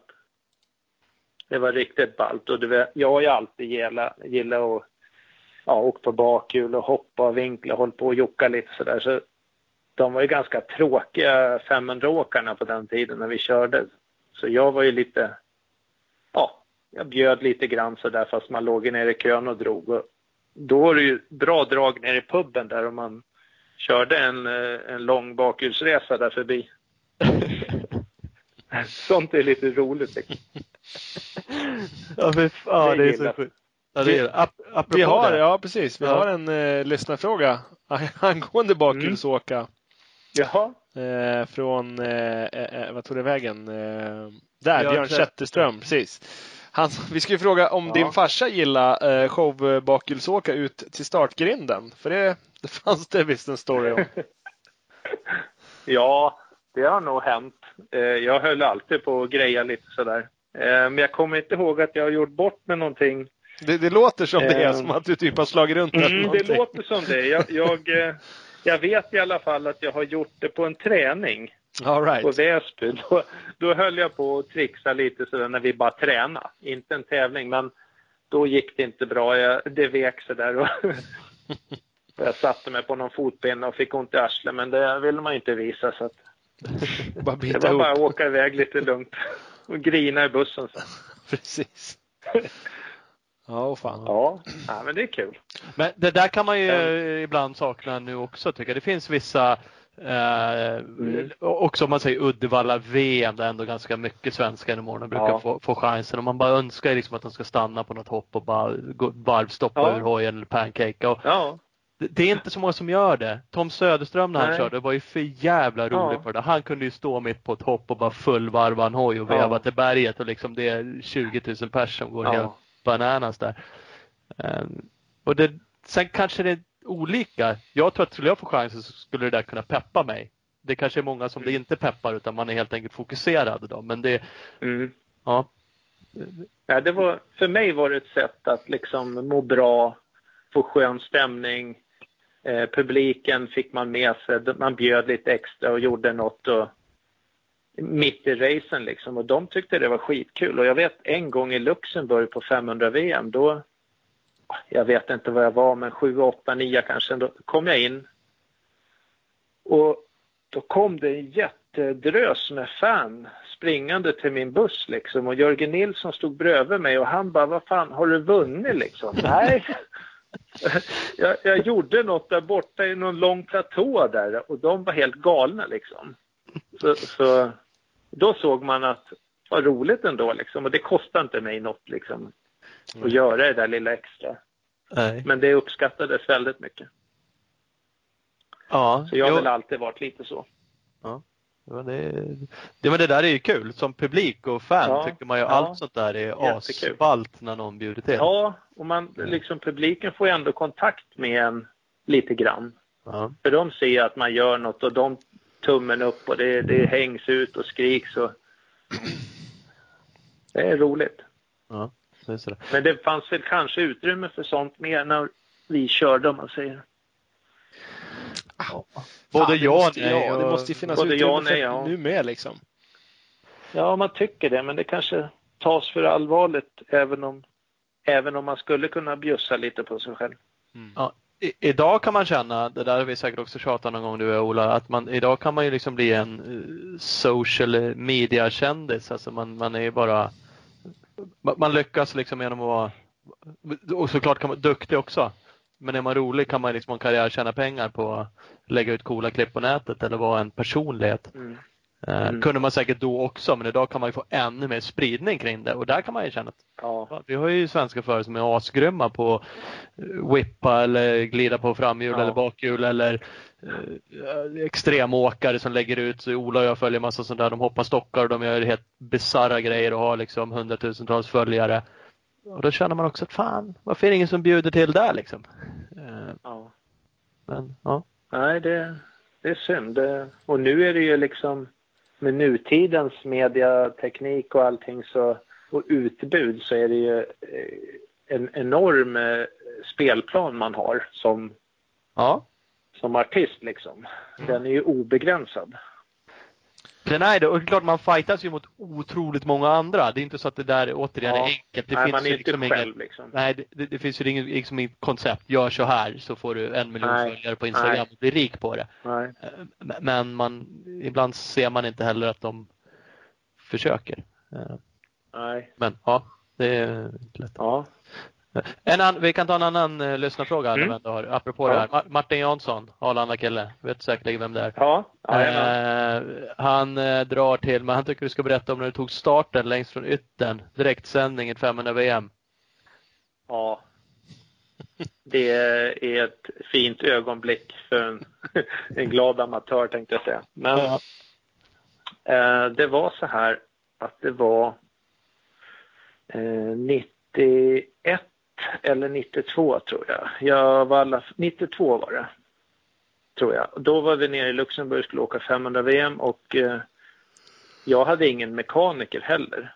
Alltså det var bara jag och tjejen och så en nyfödd äldsta grabben, Filip då. Han var några månader där så att ja, vi åker ner i alla fall. Det får bli som det blir liksom. Så jag åkte ner dit och eh, hade ingen meck som sagt så att jag fick ju korta av mina träningar och dagarna innan så la jag på däck och smorde upp filter och fixade så jag hade allt klart. Så jag skulle kunna klara mig själv liksom. Mm. Och eh, så var det dags för, för tävling där så då tänkte jag så här, jag var nia på tidsträningen så att alla ställde sig längst till vänster. Men så tänkte jag, fan, jag ställer mig längst till höger. Så att de tyckte det var konstigt att jag som nia på grinden ställde mig där borta liksom, på yttern. Ja. Men nej, jag tänkte det måste gå bra för då kan jag åka rätt fort. Det var en vänsterböj, jag stod på högen. Och eh, starten gick och jag hade grymt fäste allting så jag var ju liksom ja, först in i böj. Jag kom från yttern så när de bromsade på in då kom jag bara utifrån rätt in liksom. Först ner och så ledde jag väl några böjar där och jag hade väl en liten tanke att jag visste att Eurosport var där och filmade så jag sa att nu jävlar ska jag vara med på TV. och, den, och då, jag gör allt för att vara med på TV tänkte jag. Ja, så då snodde jag starten så då fick jag ju vara med där en skvätt. Och, men sen kom ju stora grabbarna och det var ju Jobé, Torp och de här som blåste förbi mig och det gick väl lite för fort så jag kände att jag kan inte ligga här. Så jag, jag blev nog sexa eller sjua i det hitet. Men det var ju också en bana som jag älskade. Det var stenhårt jord och feldoserat så det var det var verkligen åka på fäste och det var, blev så här svarta streck i banan och det var helt, jag, jag älskar sån där åkning när det är tekniskt. Mm. Och sen då till andra heatet, det var ju bara in och pusta och eh, sen när man inte har mekaniker då får ju jag dra ner hojen i Park Farmed och stå där bland de andra fabriksmeckarna liksom fast jag är förare och de frågar var är mecken någonstans? Eh, nej, jag har ingen. Han är sjukt den Vad säger du, sa de. Hon sitter och, hon sitter och ammar bak i bussen här. Ja. Ja, mecken ammar liksom. Så, Ja. ja, jag vet inte. Jaha, det tyckte de var skitkonstigt. För, ja, ja, men jag stod där och väntade. Jag hade något paraply för det var jävligt varmt. Så la jag det där och så ut och så ställde jag mig på samma sida igen. Men de hade, killarna hade nu, Torp hade flyttat lite mer mot mitten. Men de vågade inte gå så långt ut som mig. Jag stod längst ut och jag tänkte, ja, nu jävlar kör vi igen. Och tog starten igen, vet du. Klockrent. Ja. Så jag var först in där och ledde och då tänkte jag, nej, nu jävlar ska jag dra som ett svin i ett varv. Så jag får vara med på TV så länge jag orkar liksom. Så Ja. då drog jag så mycket jag orkade i ett varv. Och då fick jag ju en lucka kanske på 30 meter till Torp. Liksom, han låg tvåa. Och jag tänkte, jag tittade bak efter ett varv när jag passerade så bara, vad fan, så här kan jag ju inte hålla på i 45 minuter, då dör jag. Så då, då kände jag, nej, jag, jag slog av lite på farten och då låg han och tryck mig i, i arslet i kanske fem varv någonting. Sen åkte jag åt sidan och vinkade om honom. Alltså, han, han såg mig och han, han fattade inte liksom, vad då ska jag åka förbi, tyckte han. Ja, gör det, så jag, för jag vill ju se hans spår. För Ja. jag kan inte hålla på så här, tänkte jag. Så då åkte jag efter honom i ja, fem varv till, fick se jättefina spår då. Och sen kom George Jobé på slut och körde om mig och eh, då blev jag trea. Så att det var ju jättekul. Jag hade jag, jag kände att jag kunde åka om Jobé igen men han skulle precis bli världsmästare där och jag ville inte liksom vara uppe och brottas med han då liksom. Det blev ett jävla liv då om man skulle Få ett fippel och köra bort framhjulet för han. Ja, ja, skojar du? Då är man ju skjuta på stället. Liksom. På den där tiden kastade Nej, de väl då- sten på folk, publiken. och- Ja, det är, det är tufft där nere. Ja. Så att, eh, nej, det var sk- skönt. Så jag gled. Men, men egentligen så blev jag nog tvåa i alla fall. För att när han svängde ut på startrakan, då blev han, kom in som tvåa, men då blev han världsmästare. Så då sprang ju allt folk fram, så han kom aldrig över mållinjen. Så jag svängde förbi klungan och åkte förbi, så att jag blev ju egentligen tvåa då, men de tog ingen, ingen analys av det. Så Det var inga transpondrar där som gjorde någon. nej, det var inte det då. Det var bara någon som satt och skrev på en lapp liksom. Och då tänkte de den där jävla svensken. Ja, den där jävla göken. Har, har man ingen meck då har man fan ingen här att göra på Nej, då, då ska han inte åka. Så jag fick faktiskt gå upp på prispallen där. Jag blev trea på den VM-tävlingen. Fan, det jag dricka är, champagne och grejer. Det var Ja. coolt. Grymt ju. det är Mm. inte så jävla dåligt som man kan tro att bli trea på ett VM. Får man lov att säga ändå. Nej, det var häftigt faktiskt med tanke på att man inte åker så många VM liksom. Ja. Så det var kul. Det är roliga du- minnen sådär. Ja, jo, det kan man ju verkligen förstå. Det kanske till och med finns någon Mm. fin pokal och sånt där. Har du sparat sådana grejer? Har du tredje plats pokalen Ja. någonstans? Ja, jag vet inte. Jag har så mycket kartonger. Det är flyttkartonger högvis med priser liksom. Så att jag har ingen för- ordning kan jag säga. Men det finns? Du har inte gett bort Ja, då. den? ja, ja. Nej, nej, nej. Ingenting har jag gett bort. Nej. Allt är jag sparat liksom. Och. Det är kul. Det kommer att komma upp någon gång. Eh, Jag kanske ska göra någon fin hylla i garaget. tänkte jag hänga upp lite så SM-krans och några lagmedaljer och individuella. Och Ja. det blev, blev ju allt möjligt liksom när man åkte alla klasser också. Ja, men det blir så. För, för hur var liksom karriären sen då? Nu hoppade vi lite grann. Du, du har inte tagit en hög med, med SM-medaljer väl? Och du har inte liksom Nej, nej. VM-guld Det har men du har ju varit, uppenbarligen 125 var ju en klass som jag gillade, 83-84. Sen började jag bli lite stor och, och tung så då klev jag upp på 250-85 och då var jag sjuk hela det året nästan. Jag åkte på sån här körtelfeber. Ja. Så jag åkte bara något VM och något SM men det blev inget totalt. Och sen 250 åkte jag 86, 87, 88, 89 körde jag VM och SM då, blandat sådär. Men eh, 250 för mig blev aldrig riktigt någonting som, jag vet inte, det kändes aldrig riktigt rätt. Nej. Jag vet inte, det var 125 älskade jag och 500 älskade jag också. Men 250 det blev liksom aldrig någonting. Det var mer bara som en transportsträcka kändes det som. Även om jag var kanske ja, 8, 9, 10 något i VM sådär. Och i SM låg jag väl mellan 5 och, och 10 kanske i SM. Mm. Just på 250. Sen böt jag liksom till 500. Då hittade jag hem igen liksom. Då var det jättekul och då blev det som en utmaning igen. Mm. Hade du Så då nytta, gick det bra. Då blev det något.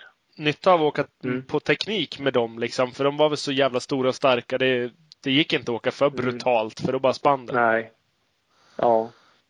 Vi, när vi, jag vet när vi, första åren där när vi testade, då hade vi faktiskt Karlqvist, Håkan till hjälp.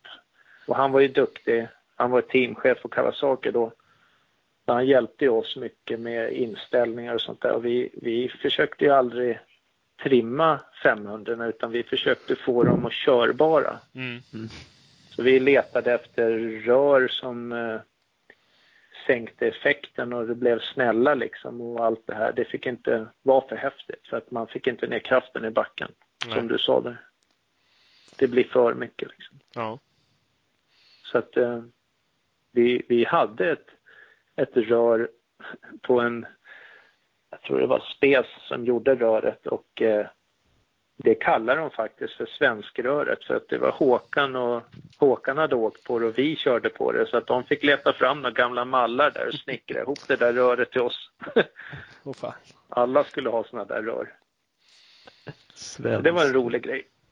Ja, Ja. Nej, 500 är ju liksom manligt. Jag har faktiskt bara kört en sån här AF 500 när de har hängt igen i en aluram.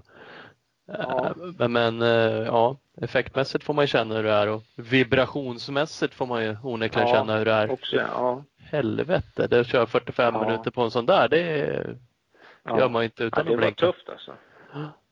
Ja, det, var, det, var, det var tuffa race liksom när man skulle, typ som i Finland, eh, Ruskasanta eller Hyvinkö, eller så här tunga jäkla sandbanor. Och så 45 minuter och 30 grader varmt liksom.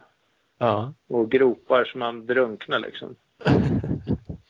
Så att, ja, det, var, det, var, det var tufft alltså. Man var inte människa förrän på måndag morgon nästan när man hade kört de där racen. Nej, det kan man ju förstå. Ja, man gick ju ner, när det var som värst så gick jag ner mellan 4 och 6 kilo på en helg. Helvete. Ja. Ja, man, Ja. och ändå drack man då alltså jättemycket, mellan 6 och 8 liter vatten. Ja. Men eh, det hjälpte inte. Eh, Man vill inte, man mådde liksom illa på söndagskvällen så här. Man var inte ens hungrig. Det var, det var tuffa race. Bara, bara to, to, tom liksom. Ja, det kan man förstå. Ja, helt tom. Man bara apatisk. Man bara... Helt, helt slut liksom. Ja, ja nej, men det kan man förstå. Ja. Mm. Hur såg det ut med, liksom, om man säger spons och prispengar och liksom, hade man det bra? Du nämnde Kava Sverige där, du nämnde Hallman, Ja. du nämnde Frankrike och race och det minns man ju, Ja, som har berättat, liksom, inbjudningstävlingar, lite okej Mm. pröjs. Gick det liksom Ja. att hanka sig runt så och Ja. känna lite Ja, det gjorde man. Man blev inte rik, men man kunde ju driva runt liksom lilla firman på att åka såna här inbjudningstävlingar i Frankrike då, och Belgien, Holland. Ja. Så att det blev ju att man eh, drog ner två, en till två månader före VM-säsongen började. Mm. Och så hade man en, en manager där nere då, som eh, fixade race åt den då. Så att det var det man åkte. Det, man fick bra träning och det var ju mycket VM-åkare som var där nere och, i samma syfte liksom att få träning och ändå att det går ihop sig lite ekonomiskt så att man kan ta sig till nästa tävlingar och sådär. Ja. Och få känna på barmarken om man säger. För vi som bodde här uppe, vi hade ju snö och det men jag led aldrig av det utan jag åkte ju mestadels enduro och lite cross på vintern men mycket enduro. Mm. Så att det var ju så roligt i sig så då blev man ju ändå motiverad och tyckte det var kul att åka hoj och tuffa förhållanden och sådär så att det var ju bra att ha med sig sen när man kom ner på vårkanten när det var skitigt och jävligt och då var det kul att åka också. Ta sig man var ju ganska van med dåliga förhållanden. Ja, ja. Men, men det är inget du har tävlat i enduro? Har du gjort liksom något seriöst av det? Ah, jag har åkt någon tävling bara, något SM sådär, gästspela bara, men eh, det fanns inte riktigt utrymme till det utan man fokuserade på crossåkningen. Mm. Åkte mest för att det var kul sen. Ja. Det kan man förstå. Eh, Mm. Kala då? Om vi går tillbaks till Mm. honom. Eh, det, det, det fick vi någon lyssnare, det var två personer på skott faktiskt som, eh, som- tjoade till honom. Jocke Holmstedt och sen pratade jag med Patrik Ja. Helmersson. Båda Ja. drog nog någon liknande anekdot från Arlanda när ni var där och Kala tränade ett gäng av er tror jag. Eh, Ja, det är faktiskt, ja, det var eh, nere i eh, Sydfrankrike. Ja, det är det. så ja. Mm. Ja, så är det. Och eh, då, då, det här var nog, vad kan det vara, 90, 91 tror jag det var. Då var vi där nere, Kawasaki-gänget och det var Jocke Karlsson, Stefan Larsson, eh, ja, flera Kawa-åkare, det var nog tio stycken.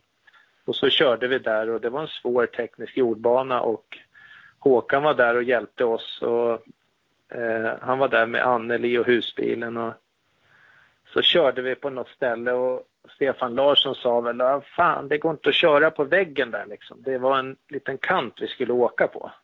Han Ja. bara, man ramlar ju ner på den där skiten. Det, det fattar du väl, det går inte, sa han till Håkan. Och Håkan och Stefan var lite så här, som tjabbade alltid med varandra. Ja.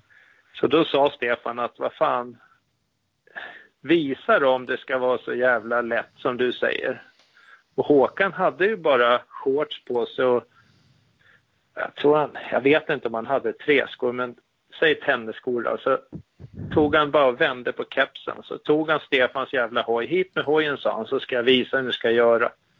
Och då åkte han ner och så sa Stefan till oss, nej han kommer aldrig klara det. Och så åkte han ner och laddade och kom förbi där och bara åkte så jävla bra på väggen. Och så in i böj liksom. Ja. Och vi bara, vad fan, kom han tillbaks bara. Så sa Stefan att det där var väl bara tur. Det där gör du inte en gång till. Kan jag väl, sa Håkan. Så åkte han ner och gjorde samma grej igen vet du. Och sen, sen kom han till oss och lämnade tillbaks hojen så sa han, ni är så jävla kass så jag går upp och grillar. Ni kan, ni kan göra vad ni vill idag. och så gick han upp och grillade med Anneli där och vi, vi blev ju lite så här, hmm. Klack. Ja, det var, det var kul. Han var jävligt duktig Håkan alltså. Mm. Han, han var knivskarp på såna här små grejer. Men han var ju inte någon kille som eh, vinkla och höll på att greja sådär utan han åkte liksom mellan A och B så rakt och fint det gick liksom. Ja. Så att det var han jävligt duktig på. Vad kul. Det är lite Jag roligt det bodde där. lite hemma hos honom. Ja. Ja, men jag har ju aldrig liksom eh, aldrig träffat Håkan och liksom eh, någon, haft någon Mm. kontakt. Men det finns ju något klipp eh, när det är Ola lag-VM där, Vimmerby. det- Mm, 90 eller ja, precis. Eh, är det ju ganska mycket filmat från när han coachar och pratar och man liksom får någon Ja. bild av vad han är för typ av Ja. personlighet liksom sådär. Ja. Eh, Och eh, att, ja, han känns ju som en speciell karaktär liksom. Som Ja. ändå, Ja. Han var en jäkligt speciell kille sådär, men jättesnäll. Men jävligt hård mot sig själv och liksom... Han, han, han, var, rolig sådär. Jag bodde ju en del hos han nere i Belgien där och vi spelade tennis med varandra och så här och, och tävlingsmänniskan och kopiöst alltså. Så att vi fick ju bryta några tennismatcher när, när det stod lika liksom. För att det var ingen idé. Vi, vi slutar nu. Annars så för när jag kom hem till honom första gången så hade han...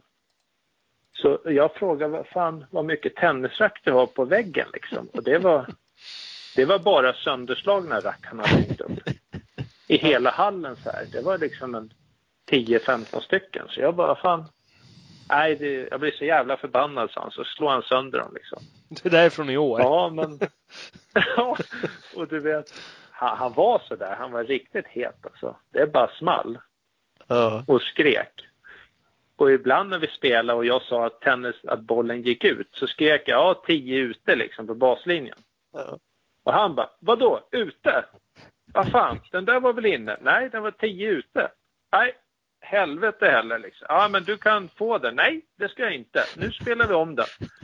Och så höll vi på att tjabba där, så han, han var jävligt rolig att ha att göra med.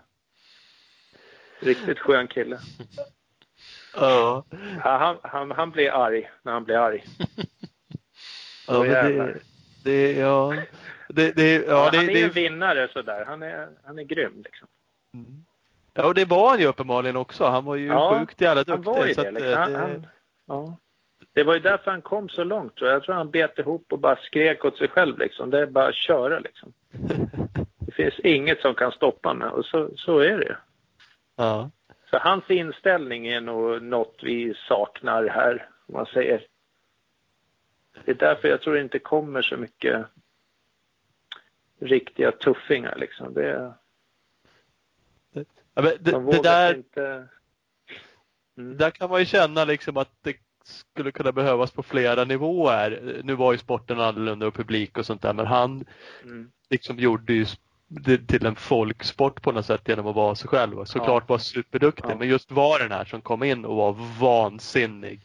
Eller hängde Ja. upp och ner och knäckte ut ryggen för den var så jävla Ja. slut liksom. Så ärlig. Bara- och Ja. Där är ju, finns ju väldigt mycket liksom Känns ju som ärligt kanske i alla fall. Jag har ju hört, det är nog Totte som någon gång har dragit att han var lite sådär, de på Jamma försökte drilla lite åt mediahållet också och kanske Ja, Ja, men kom in och var arg för det, det är liksom bra. Nu har vi tagit hit massa reportrar här nu. ja. Men, men det känns ju som en tacksam person att göra det på för att han hade det ganska bra i Ja. grunden. Så. Ja, precis. Det var väl en historia där som något på slutet när han åkte SM 500 kava tror jag.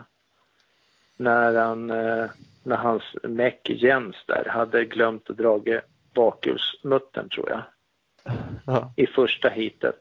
Och sen hände det väl igen tror jag i andra heatet.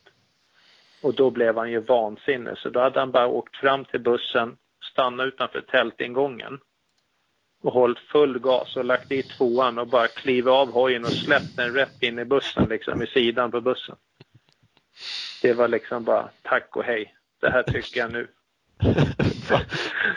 Så det är bara Ja, det var klart och tydligt liksom. Han var missnöjd. Ja, jo då, då visar fan, då är man inte bara skitnöjd som mekaniker. Nej, Hur tar man Nej sig ur han, den? han, liksom? eh, han meckade nog inte mer sen tror jag. Nej. Det var nog droppen liksom. Ja, fy fan. Ja. Mm. Nej, men, det var kul. Jag, ja. Nej, det är speciellt. Utöver Karla då, eller du får för övrigt ha fler Karla-historier gärna, men, men finns det några andra liksom så här profiler eller förare röstat på genom åren på VM eller SM liksom som har varit som har stått ut på något sätt liksom, levererat eller varit roliga eller? Paul Mallin. Ja. Mm. Kommentatorn på Han, eh, MXGP. Ja, precis. Han brukar jag träffa lite på testerna så där. Då surrar vi lite och vi var lite kompisar på VM också för att han var ung och åkte kava och vi, jag körde kava och vi surrade rätt mycket och han var så här schysst. Han gick och snackade med alla. Han kom och satte sig och vi käkade ibland tillsammans. Och han, var, han var ganska enkel. Han eh, skojfrisk kille sådär och men ändå eh, jättetekniskt duktig. Så att, och han hade ju ingen press riktigt. Han fick ju hoppa in i Kawasaki-teamet där som andra förare efter Dave Thorpe. Men han eh, fladdrade runt där lite men han åkte ju skitbra liksom. Så att han var en frisk fläkt sådär. Mm. Jätterolig kille. Faktiskt, det var kul. Och sen är det väl alltid så här på VM på den tiden, det var ju när det kom några jänkare sådär som kunde vara lite lite sådär som man såg upp till eller man hade bara sett och hört om dem. Men de, de, de utmärkte sig oftast lite grann sådär. Ja. Det var kul. Du har aldrig varit över USA och kört? Inte kört, nej. Det har jag inte gjort. Så att eh, det var liksom, på den tiden var det lite för dyrt att åka på såna där grejer. Ja. Man fick hålla sig i Europa i alla fall om man inte hade det för fett liksom. Ja. Men det var några jänkare som körde VM. Jag läste någonstans när jag kollade lite också att 84 kan det ha gått första supercrossen på Ullevi då? Liksom första svenska riktiga. Ja, just det. Ja, det stämmer. Då körde jag där. Då, då var du med liksom Ja, då och kom drog. det över. Ja. Ja. Då kom det över. eh, Då hade jag precis vunnit SM med 125 då, så då fick jag låna en 250 av Suzuki då. Ja åka det där racet. Så det var lite kul. Och då var det, jag tror det var Brock Lover och Jeff Ward och Ron Lechine och några jänkare som kom över där. Och de var ju, för dem var det där liksom nästan larvig bana men för oss så var det ju väldigt svårt för vi hade ju ingenstans att träna eller någonting så att vi kämpade på där men vi hade väl inget att säga till om mot jänkarna liksom. Det var ju, vi var ju där i mellanskiktet om man säger. Ja. Och på den tiden så tror jag faktiskt att då tror jag Leffe Niklasson som var i ropet då, han liksom började nästan specialisera sig lite på supercross. Okej. Körde mycket sånt så att han, han blev ju liksom lite bättre på just supercross så därför att det var sån skillnad då mot vanlig cross. Mm. Och vi hade inga banor och sådär och sen så började de ju fixa så att vi fick åka någon SM-serie eller någon SM-tävlingar och sådär i supercross. Men sen dog det liksom ut igen. Jag vet inte varför men. Så vi körde det några år. ja, det där fanns ju faktiskt. måste ha funnits någon vända efter, efter det också liksom. Alltså senare. Men, ja. Mm. Men det är väl där, det finns inga banor, det blir tillfälliga banor, det finns ingenstans att träna. ja, det byggs Eh. upp och så på någon ställe bara sen försvinner det liksom. Nej, men det är, um, det är ändå kul. Men det, det måste ändå vara roligt. Körde du ändå för drog de igång Ullevi då? Där höll de ju på med en jäkla massa år Ullevi. Sen var det varvade de Ja. Ullevi Globen och Mm. Precis. Ja. Ja, Globen körde jag nog två år tror jag. Gjorde vi. Och sen Ullevi körde vi väl tre år eller något sånt där. Fan var det då? Jag då? var väl, ja. Var, var det svinmycket folk då också på de tävlingarna liksom? Att det ja Följde det man var Ullevi det- liksom, eller? Ja, det var nog en 19 000, 20 000 pers. ja. Ja, Globen vet jag jag var på någon gång. Det var ju smetfullt. Vad jag minns i alla fall. Ja, 10 000 tror jag de fick in där. Sen Mm. var det fullt. Mm.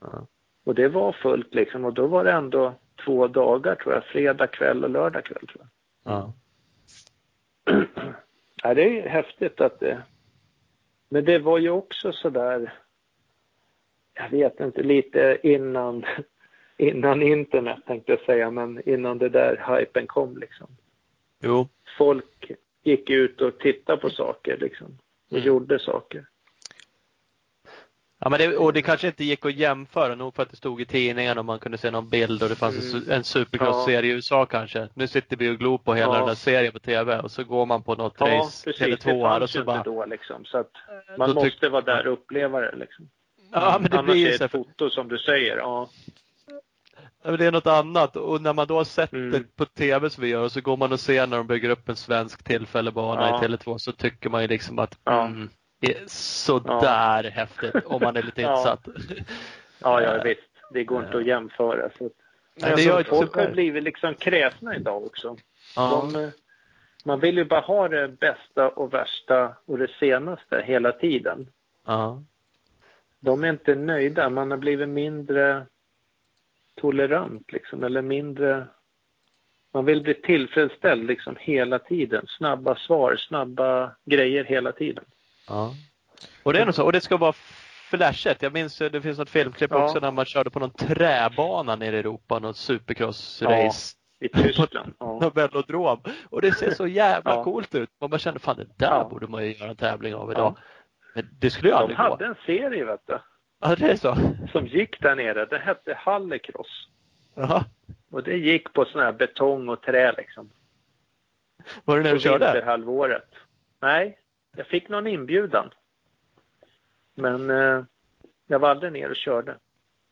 Sen helt... fick jag faktiskt, eh, apropå det, inbjudan. 1984 så fick jag en inbjudan till Los Angeles Supercross Mhm.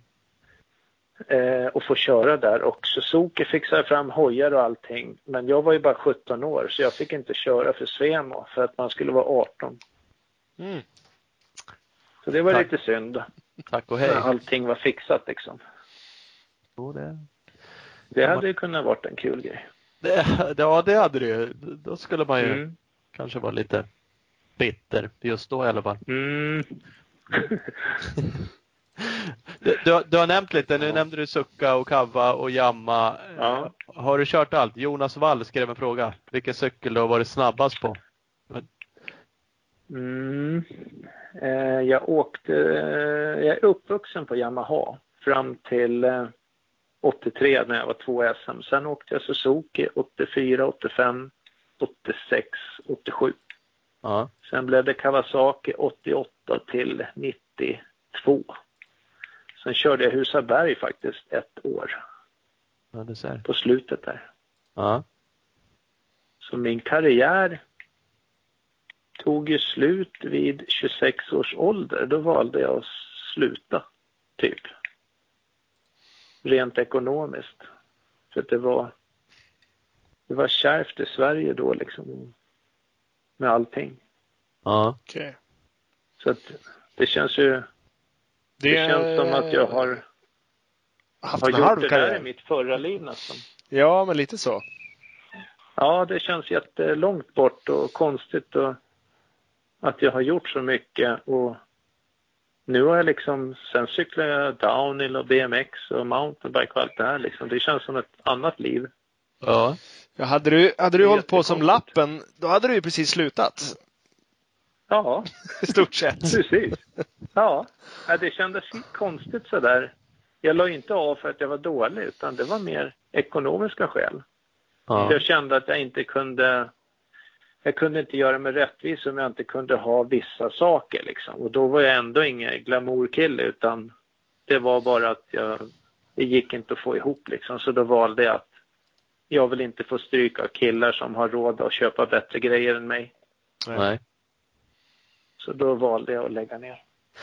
La du ner helt då bara, nu säljer jag av? Var, Ja. då, då körde Ja. man ingen motionsenduro för att man Nej, tyckte det var kul nej, utan då bara... nej. Nej. Nej, då var man, det fanns liksom ingen motivation att göra det. Nej. Så då visste jag inte vad jag skulle göra alls liksom. Eh, ett halvår där men sen började jag köra downhill och Så, då tog du nog SM-guld i BMX och downhill istället? ja, precis. Så Så vara. blev det. ja, det blev en annan karriär. Ja, men det, är lite, det, är, det är lite kul, vi kan prata lite om det. För då drog det igång, började det med Ja. downhill före BMX eller samtidigt eller? Ja, downhill först. Ja. På typ Då- eh, framdämpade stenhårda bara citycyklar Ja. typ. Ja. Precis, och sen börjar man liksom... Det var ju så länge sedan så man var ju nästan med och utveckla hojarna själv liksom. Ja. Man grejade, man byggde fjädring och du vet, det var ju linstämpare i bak och man, man hittade på allt möjligt och utvecklade de där Ja. grejerna. Och det var ju med Helmerssonsbröderna och vi höll på att greja där liksom. ja. Det var roligt. Ja. Det var en rolig tid. Liksom, det var ju första utvecklingen på downhill-hojar. Sen blev de ju extrema. Sista åren man tävlade så var det ju rätt häftiga grejer. ja, nu är det ju för fan som en... En ja. En-. Ja men det är typ som en 125 Ja. i fjädringsväg liksom. Ja. Stor hoj. Ja. enormt liksom. Så det måste Ja, vara ja, det är häftigt. Sen, eh, sen efter det då, eller ja, jag åkte ju SM och grejer och nordiska och det där, men sen så flyttade jag över och började köra BMX när mina grabbar började växa upp lite. Så då började de hoja och då tyckte jag att äh, då kan väl jag börja hoja också när jag ändå står där. Ja. Så då blev det ju en rätt lång karriär på BMX-racing då. Så Fan, det måste- blev ju Då måste du dra VM och eh, EM och ja, till och med så. Ut och Ja. Ja, ja, ja. Vi körde VM i flera år där. Så det var kul. Vad, fan, vad, det, att, vad, eh, vad säger du har varit 30 då när du började hoja BMX liksom? Ja, jag var nog ja, runt 30, 31, 32 där började jag köra. Och eh, det är kul liksom om man säger BMX, EM och VM och allt det här. Det körs ju i åldersspann så att man får ju racea mot dem som är i min ålder liksom. Mm. Så det är ju skitkul. Så att eh, sista VMet jag körde det var 2011 i Paris i Bercy. Ja, just det. Då blev jag 11 i VM så att då kände jag att nu ska jag nog lägga ner. Var det, för, var det för dåligt då eller? Nej, det var det att jag hade ju råkat ut för en olycka med ögat och det här. Eh, 2007 så förändrades eh, mitt liv ganska mycket. Jag eh, blev blind på ett öga helt och hållet. Då, så att, en arbetsplatsolycka. Då, så att då fick man helt andra, annan syn på livet liksom och allt blev svårt. Men jag kände att äh, jag ska ändå försöka och se hur bra jag kan bli för min egen skull. Och då kom jag till el- 11 i VM. Då kände jag att nej, nu, nu börjar det gå för fort liksom för att ha, inte ha koll liksom. Det måste ju vara jävligt svårt. BMX som är en så pass tight sport ändå. Ha folk runt omkring Ja. sig hela tiden och inte Ja. eh, se Ja. åt ett håll. Skitsvårt. Ja, det var, det var jättesvårt. Just när startböjen kanske går åt vänster och jag är blind på vänster. Ja. Då vet jag inte hur tidigt jag kan gå in i startböjen liksom i velodromerna sådär och då kände jag nej. Och sen när man har bara ett öga då har man inget tredimensionellt seende heller så att jag ser inte hur branta hoppen är eller någonting liksom. Så att man får träna in allting liksom på träningen ordentligt. Ja. Så att man vet hur fort man kan åka liksom och vad man ska göra. För det var, det var jobbigt. Mm. Så att, eh, ja. Men Ja, det nu har vi gjort det. Ja, man får ju då säga att 11 var eh, godkänt ändå. Man vet ju precis hur det räcker Ja. bara att blunda med ett öga och göra vad man än ska göra så känner man sig att Ja. det här är inte helt lätt. Och cykla Ja. BMX provade jag också lite grann på gamla dagar. Jag har en cruiser, hänger här i ga- garaget. Ja, Det är ju kul. Och inser man att Ja. det var jag ju värdelös på. Med, med två ögon. jag skulle inte bli Ja. 11 i VM kan jag säga. nej. Eh, Nej, det, nej, men det är kul. Jag gillar ju BMX jättemycket också. Det händer än idag att jag tar fram min racehoj och så åker man till någon bana och, och gungar runt lite. Ja. För att det är mysigt. Ja men det, är, det, det finns ju liksom Ja men det finns ju hojmoment i det på något sätt. Eh, Mm. Man, det gör man känner, det. Det påminner. Allt det här liksom downhill och BMX och mountainbike till viss del. Och det, det går lite i cross, enduro och kretsar sådär liksom. Ja. Det, Jo, det, man- det, det snuddar vid varann hela tiden liksom. Ja men man gör det och man förstår det. Det, det ersätter, Ja. man känner så här, ja, men cykla lite BMX, men här skulle man ju kunna Ja. prova att cykla Mm. lite mer. Och, så bara, och det är framförallt ganska lättillgängligt, man behöver inte serva så mycket Ja. man slänger hojen i bilen och drar dit. Men, men- det är ju inte exakt lika kul, inser man ju också efter ett tag. Nej, Det är ett komplement. är det ju. Jag, hade, jag saknar ju gashandtaget många Ja. gånger. man gör ju det. Det, det gör jag. För att jag, jag älskar ju liksom att åka motorcykel. Det är, jag har ju åkt hoj sedan jag var tre år gammal. Liksom. Ja. Då byggde farsan min första hoj till mig. Fan, det där är ju sånt där man önskar. Det är coolt. Ja, det, det är ju coolt. Så. Du önskar att du kunde knåpa ihop en bike till grabben. Ja, men att det Ja. var lite så. Jag gick och köpte en eh, PV50 nu till min treåriga grabb och det är ju Ja. för kul att jag har möjligheten att göra det och han tycker det är kul. Ja. Men det känns ju ändå sådär att den historien är inte lika rolig. Ja, Jag köpte en hoj till min grabb och köpte ett dekalkit Mm. och satte på. Åh, kul. M- Mot att jag byggde en special eh, svetsad ram med någon motorsågsmotor. Ja. eh, Ja, men typ. Ja, ja det var så. Farsan Ja. byggde en. Han tog en Vespas, Vespa-hjul. De var ju små och bra.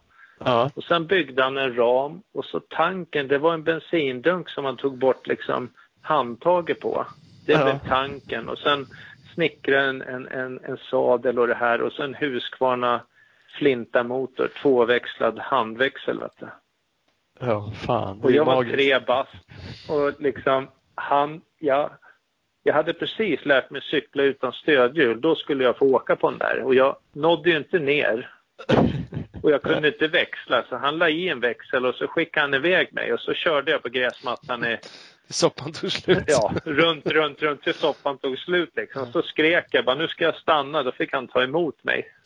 Så det var så det började. Ja. Och det är härligt ju. Är... Ja, och det roligaste det var ju det att när han väl sålde den där, för han måste ju sälja den för att ha råd att köpa en, en nästa motorcykel och det var en Italiet 50 kubikare. Och då, Ja. då sa han det att någon gång sen i framtiden när ni ska sälja den här mopeden som jag har byggt så skulle jag gärna vilja köpa tillbaks den. Ja. Ja, sa de liksom. Och sen när jag fyllde 18 år, då fick jag den i present Nej. Fan. tillbaks. Så jag har kvar den än idag. Det är fantastiskt. Som min pappa byggde första motorcykeln. Den vill vi ha en bild på och lägga ut på vår Facebook. Mm. Får vi göra det? Mm. Mm. Ja, Så, sånt där är, Det är ju coolt. kul. Ja, det är svincoolt faktiskt. Så jävla historia liksom. Ja. ja. Och sen, det roliga i kråksången är att jag har skrivit ner alla hojar jag har haft genom hela min karriär ända till idag. De hojarna jag har nu också. Och Det är jag har grymt. passerat 150 hojar. Precis, ge oss en siffra tänkte jag. Men det är så pass alltså. Ja, ja, ja. Helbacka. Ja. Varje år, varje modell, antal och sådär. Ja. Så att det är rätt kul. Jag tänkte, fan vad, det där kanske är kul att ha kvar tänkte jag. Liksom. Ja, så jag fortsatte. Det, det där borde man ju tänka tidigare. Uppmuntra sina barn. Liksom, så här, vissa grejer, för det är svårt att spara allt. Men jag kan ju nu också Ja. känna, jag tycker det är kul att åka hoj. Så här, Fan, får jag inte kvar den där hjälmen som jag åkte 80 kubik på? Som Mm. jag satte lite dekaler, Ja. mitt egna namn så här, som jag skar ut Ja. i någon, liksom. Det hade varit guld värt liksom. Ja, men det hade varit så jävla kul och den har man ju bara Ja. Den har ju legat ett tag. Den slängde man ju liksom ja, ja, Det var ju länge sedan men ändå inte direkt då Ja. liksom. Men man tyckte den här är Nej. värdelös liksom. Nu saknar man ju det där. Mm. Men jag gammal- tror att det där kommer nog ju äldre man blir. Att man liksom vill värna lite om historien sådär. Och Ja. att liksom, fan, så här var det förr liksom. Mm. Och när man får berätta historierna för de yngre åkarna nu att liksom, så där gjorde jag. Och de bara, var, varför det? Jo, men det var så då. Jaha. Precis. Satt och skar ut egna siffror. Bara, är du helt Ja. dum i huvudet? Det går ju att köpa på nätet Ja. hela kit. Ja, Ja, jag berättade för några killar att om de hade däckat om någon gång. Nej, det hade de inte gjort. Det gör ju farsan liksom. Jaha. Och så berättade jag att när jag var 14 år, då, då hade vi inte råd att ha ett extra hjul när man tävlade ens. Eh, med Yamaha 125 där. Då hade man bara ett däck med sig. Så att jag hade ett tävlingsdäck och ett träningsdäck. Så att jag tränade träningen och körde nog kanske kvalhitet. Sen däckade jag om som 14-åring. Då krängde jag av däcket och la på ett fräscht däck Ja. som jag körde tävlingen på, hitet alltså, i finalen. Ja. Och sen när jag gick i mål, hem, tvätta, sen krängde jag av det där fina däcket och la på det här dåliga däcket som jag tränade på tisdagen och tränade träningen på lördagen. Och kanske la på det här fina däcket då för man skulle spara det. Så snålt var det liksom. Ja. Jo. Man fattar ju nu liksom vilken, vilket jävla engagemang. Ja. Man kanske borde, Ja. de kanske borde vara duktigare på det där idag och faktiskt kunna göra saker för att helt enkelt kan tillföra någonting. Ja, man blev duktig också på att däcka om och man blev duktig på att analysera om det var punka eller inte när man körde och allt det här. Det är mycket när man får vara med och mecka och göra det själv så får man en helt annan känsla för, för vad hojen liksom levererar om det är något som är konstigt. Eh, kan, ska jag bryta eller kan jag fortfarande åka i mål eller Ja. det är viktiga beslut att kunna ta när man är på banan. Ja. Jag tycker också det är för mycket ungdomar som inte är med och hjälper till om man säger. På sina egna hojar Ja. Mm. Jo, men nu för tiden. kan också det, det är klart, har man engagerade föräldrar och det är på race och det Mm. sådana saker. Det är väl klart det är Mm. trevligt att slippa eh, Ja. göra Ja, saker. det. Men man kanske ska veckan. göra det. Ja, precis. För att det är helt enkelt är nyttigt. Eh, Ja, och avlasta föräldrarna för att de lägger ju ändå ner hela sin själ i det här liksom och gör det här för killens skull. Och kan man då bjuda tillbaks lite genom att göra sånt och hjälpa till så tror jag det är lättare att få med föräldrarna också. Mm. Mm. Var du, duktig, var du duktig och intresserad av det här? Känna av hojen, ställa in fjädring och sånt där? Är det något du använder Ja. idag när du är ute och provkör och sånt där? Som Ja. för... jättemycket. Eh, jag är, jag var nog, eller är också, jag är lite perfektionist sådär när det gäller grejer och om det är snett eller eh, någon millimeter för långt eller hit och dit eller lufttryck och allt det här så att eh, jag, jag analyserar mycket Ja. och varje grej jag liksom kan som jag känner och sen kontrollerar jag om det verkligen är så som jag känner. Då, och, jag, och jag ser att jag hade rätt. Det gör ju att jag blir ännu duktigare på att, att, att eh, lära känna cykeln. Liksom. Ja. Så att jag jobbade mycket med det när man tävlade och därför så är det rätt roligt och när man gör tester också på nya motorcyklar att kunna analysera och fråga och när det är tekniker på plats så man kan bolla lite frågor med dem. Ja. Mm. Mm. Så det är kul. ja, men såklart, såklart. Ja, nej men det är roligt det där. Men vad sa uh, Ola Rönnantag, kom vi fram till vilken hoj du var snabbast på? Du hade kört massa hojar. Det, det listade vi ut. Ja. Över 150 stycken. Vilken Ja. var, vilken var eh, värst? Vilken var värst? Värst var ju, snabbast eh, var ju Kawasaki 500. De Ja. var ju brutala liksom. Sen kom ju de inte alltid till sin rätt på alla banor så att eh, jag vet på Väsby till exempel, Upplands Väsby, där hade jag eh, där åkte jag en eller en och en halv sekund snabbare med 125 man än 500 Ja. för att det är mycket åka på fäste och mycket skrå och sådär. Så att eh, därför ska man ju tävla mot lika likvärdiga hojar när man kör egentligen för det, det blir mest rättvist. Jo, så är det. Så är det. Nej, så det är kul. Ja. Har du, du Lill, eh, första hojen hade du fått tillbaks. Har du massa andra hojar? Och, Mm. mästerskapshojar hänger i taket. tänkte jag. Har du samlat på dig gamla? Eh, jag har samlat på mig en del sådär som jag gillar eh, och eh, som jag har lite anknytning till. Så att eh, ja, jag har en del hojar. Ja, det är så. Har jag. Så att eh, jag vet inte, men Inte man 150 växte ju stycken. upp med en del hojar sådär. Vad sa du? Men inte 150 stycken. Nej, det är det inte. Nej. Det är det inte. Men det är en del. Ja. Så att, eh, det är kul. Det är, jag mår bra av att se de där gamla pärlorna, vet du. Mm. Så bultar i hjärtat, vet du. Är de fixade? Är det, eftersom du är perfektionist, är det mint condition på de här nu då? Nej, jag har sagt till mig själv att jag ska inte hålla på så för att jag ska kunna ta dem och lufta dem ibland och, utan att må dåligt liksom. För börjar man ha dem så där top notch då, då får man inte ens ta ut dem liksom. Det, då ska det bäras runt på dem. Och, Ja. nej, jag känner att jag vill, jag vill uppleva de här gamla minnena ibland och tycka att fan vad läcker den är och så startar man den så känner man så här vilket jävla skit det var. Fan Liksom. kunde man åka 45 minuter på det här jävla det här aset. åkte man VM på liksom. Det finns ju inga bromsar liksom. Nej men det var så liksom. Ja okej, ja. Så att eh, ja, jag är tacksam att få fått vuxit upp med den här generationen när det var liksom luftkylt, ingen avgasport. Och sen kom det vattenkylt, avgasport. Du vet, det var ju såna och, och, och trumbromsar hade vi, sen blev det skivbroms. Det, fan, det var ju häftigt liksom. Det har Ja. utvecklats en, en del under din karriär. Liksom. Ja, kopiöst alltså. Så att det, det är så häftigt att jag hann få åka på de där järnhäckarna liksom i början där. Mm. Ja, jo. Det var ju riktiga SJ-pallar liksom. Det,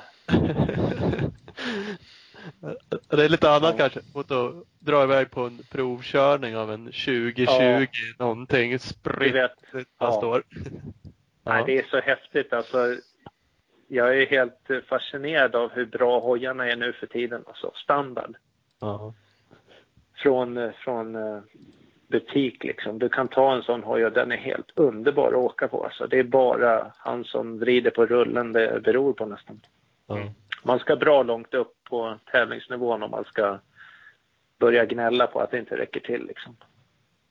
ja, det Det är känns nog bara att skjuta fram de där gympadojorna. vet du. det är faktiskt. Så Och kommer det gå bra. vrida på vrida rullen. på rullen liksom. Ja. Ja, jag tror fan du kan komma bra långt alltså på bara det. Mhm. Och det är det jag tycker jag vill uppmana de här yngre också som eh, hamnar i det här konsumeringsträsket liksom. Att det ska köpas grejer och alltså skit i det liksom. Träna fysiskt ställe och visa vad skåpet ska stå liksom. Det, det går. Ja.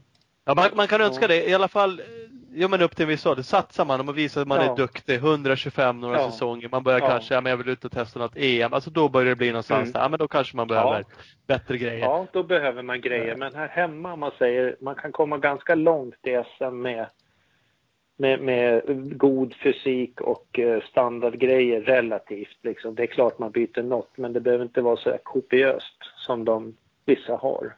Nej. Ja, det är förspänt så att det nästan blir...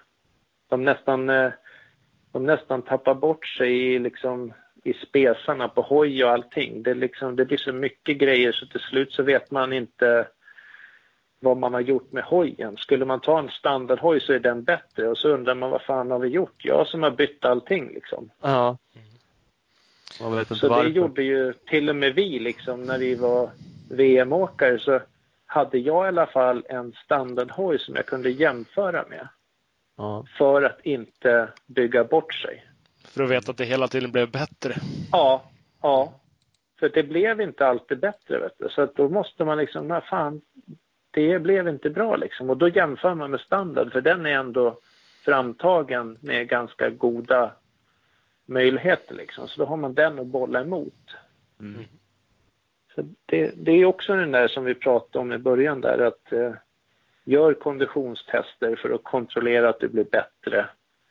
Och, och, och gör allt det här, de här mätvärdena. Då har du ju en, en standardhoj också då att göra den här mätvärdena med så att man inte tappar bort sig på vägen. Ja. Ja. Nej, det, ligger mycket i det. Lite apropå det. Tränar du någon idag? Alltså någon klubb eller någon förare eller någonting? Eh, ja, det är lite sporadiskt sådär. Jag hjälper till lite där det behövs. Och Mm. Nu på torsdag ska jag väl träffa eh, Arlandas ungdomar. Jag ska ha något läge för så att vi får se. Det är Ja. väl det som står på schemat. Mm. Men eh, jag kör inte stenhårt utan jag, jag tycker det är lagom att göra lite inhopp ibland så där och hjälpa någon eller några eller ett gäng åkare eller Ja. det är kul. Jag gillar ju det. Jag, Mm. jag blir inspirerad själv när jag ser att folk utvecklas. ja. Jo, men det kan man förstå. Så är det ju. Då kan det vara kul att hjälpa Ja. ungdomar såklart. Liksom, som Ja, det, ja, det är jättekul liksom. Och vi får se folk bli bättre på en lördag och en söndag liksom. Göra framsteg som är enorma. På, på grund av att ja, jag går ju bara och bär på erfarenhet. Så det är så kul att dela med sig. Helt rätt. Det tycker vi också är kul. Ja. Att folk Mm. gör. Ja. Det ger ju mycket liksom. Så att det är ju fantastiskt. Absolut. Ja, ja det är roligt. Hörru, vad kul att prata med dig och snacka lite Ja. gam, gammal racing Ja, och din karriär. Och. Ja, eh, och precis. vi- Det var länge sedan, men det var roligt. Ja, ja, ja men Ja. det, det förstår vi och det, uppenbarligen gjorde Ja. du det jävligt bra så att eh, det är kul. Ja, Eh. det blev en kort intensiv tid där, men det var kul. Helt klart. Eh, och vi ses väl förhoppningsvis framöver då, kanske på någon provkörning Ja, eller på någon jag. bana. Ja, ja. Ja. aldrig, Men, Annars slår vi en signal och surrar lite. ja, precis. Absolut. Mm. Vad grymt. Vi, Ja, Tack så jättemycket. Tack Ha- så hemskt mycket själva. Och Yes. ha, Ha det det så bra. gott. Ja, Ja, ha det bra. Ja, Hej ja. Hej, hej. hej då. Ja, Gesson. Jajamän. Eh, fan, det är ändå kul att prata med gamla gubbsen som höll på för. Absolut, det är ju skitballt. De, de har ju varit med om en del. Ja, de har ju det. Det var ett tag sedan vi körde sådana avsnitt. Det har vi fått några som har anmärkt om och det, är- det är ju kul att ni hör av er och faktiskt har åsikter om det. Det har inte varit några klagomål. Det har mer varit fan det var roligt. Jag träffade några på Sverigecupen där som, som bara du, det de där avsnitten är roliga liksom när ni går igenom karriären. Mm, mm. Och det tycker ju vi också. Eh, Så det är inget det är ingen tanke bakom att det inte har blivit några fler så liksom, utan det är bara Nej, blir det. Ja, ibland blir det lite feeling, kommer något. Ja. Eh, Så att eh, mycket, mycket kul med Gesson som sagt. Eh, Ska vi eh, runda av? Ja, det gör vi. Ja. Eh, Vi har ju några fantastiska samarbetspartners. Jajamän. Mm, och vi har ju bland annat Speed Equipment. Eh, Det är ju din KTM Suzuki Honda gasgashandlare i Vänersborg. Där hittar ni all information på speedequipment.se och följ dem på Facebook på Speed Equipment.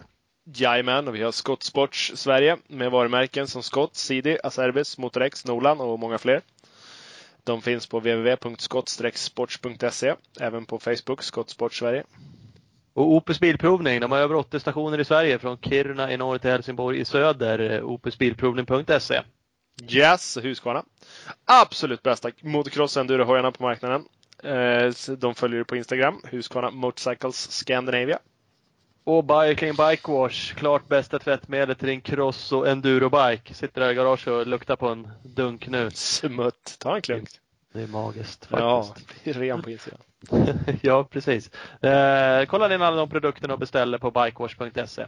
Yes. Vi har även Speedstore, bästa butiken i Valbo utanför Gävle. www.speedstore.nu eller speed-store på Instagram. Och vi har enduroskola.se som bara matar in nya avsnitt. Nu kommer det snart eh, lite grejer med Adam Andersson. Eh, så det ska man gå in och kolla på och där kan man också se till att använda värdekoden MXSTAR när man signar upp sig för enduroskola.se. Då får man lite rabatt och så supportar man Klubb MXSTAR. Så att eh, gör det nu direkt. Direkt bara. CEC Motorcycles, Team Bremseservice Cross Enduro-kompaniet har blivit CEC Motorcycles bestående av två butiker med märken som Yamaha, Honda, Suzuki, Kawasaki, KTM och Husqvarna. Sök upp CEC Motorcycles på Instagram eller Facebook så kommer du hitta på dem. ska man göra. Man ska också kolla in onegripper.com. Där finns det det bästa sadelöverdraget med det bästa greppet. Finns nu också i vitt, tidigare bara svart. Så att, eh, kolla in dem. Jajamän, sist men inte minst har vi Big Balls MX. Fantastiska butiken i Växjö. Honda-handlare, Suzuki-handlare, gasgashandlare. Det är bara in i butiken, köp en bike. www.bigballsmx.com eller bigballsmx på Instagram. Stort tack till alla dem. Tack till Ola. Tack! Tack själv Thomas. Tack, tack. Tack. Hej då. Hej!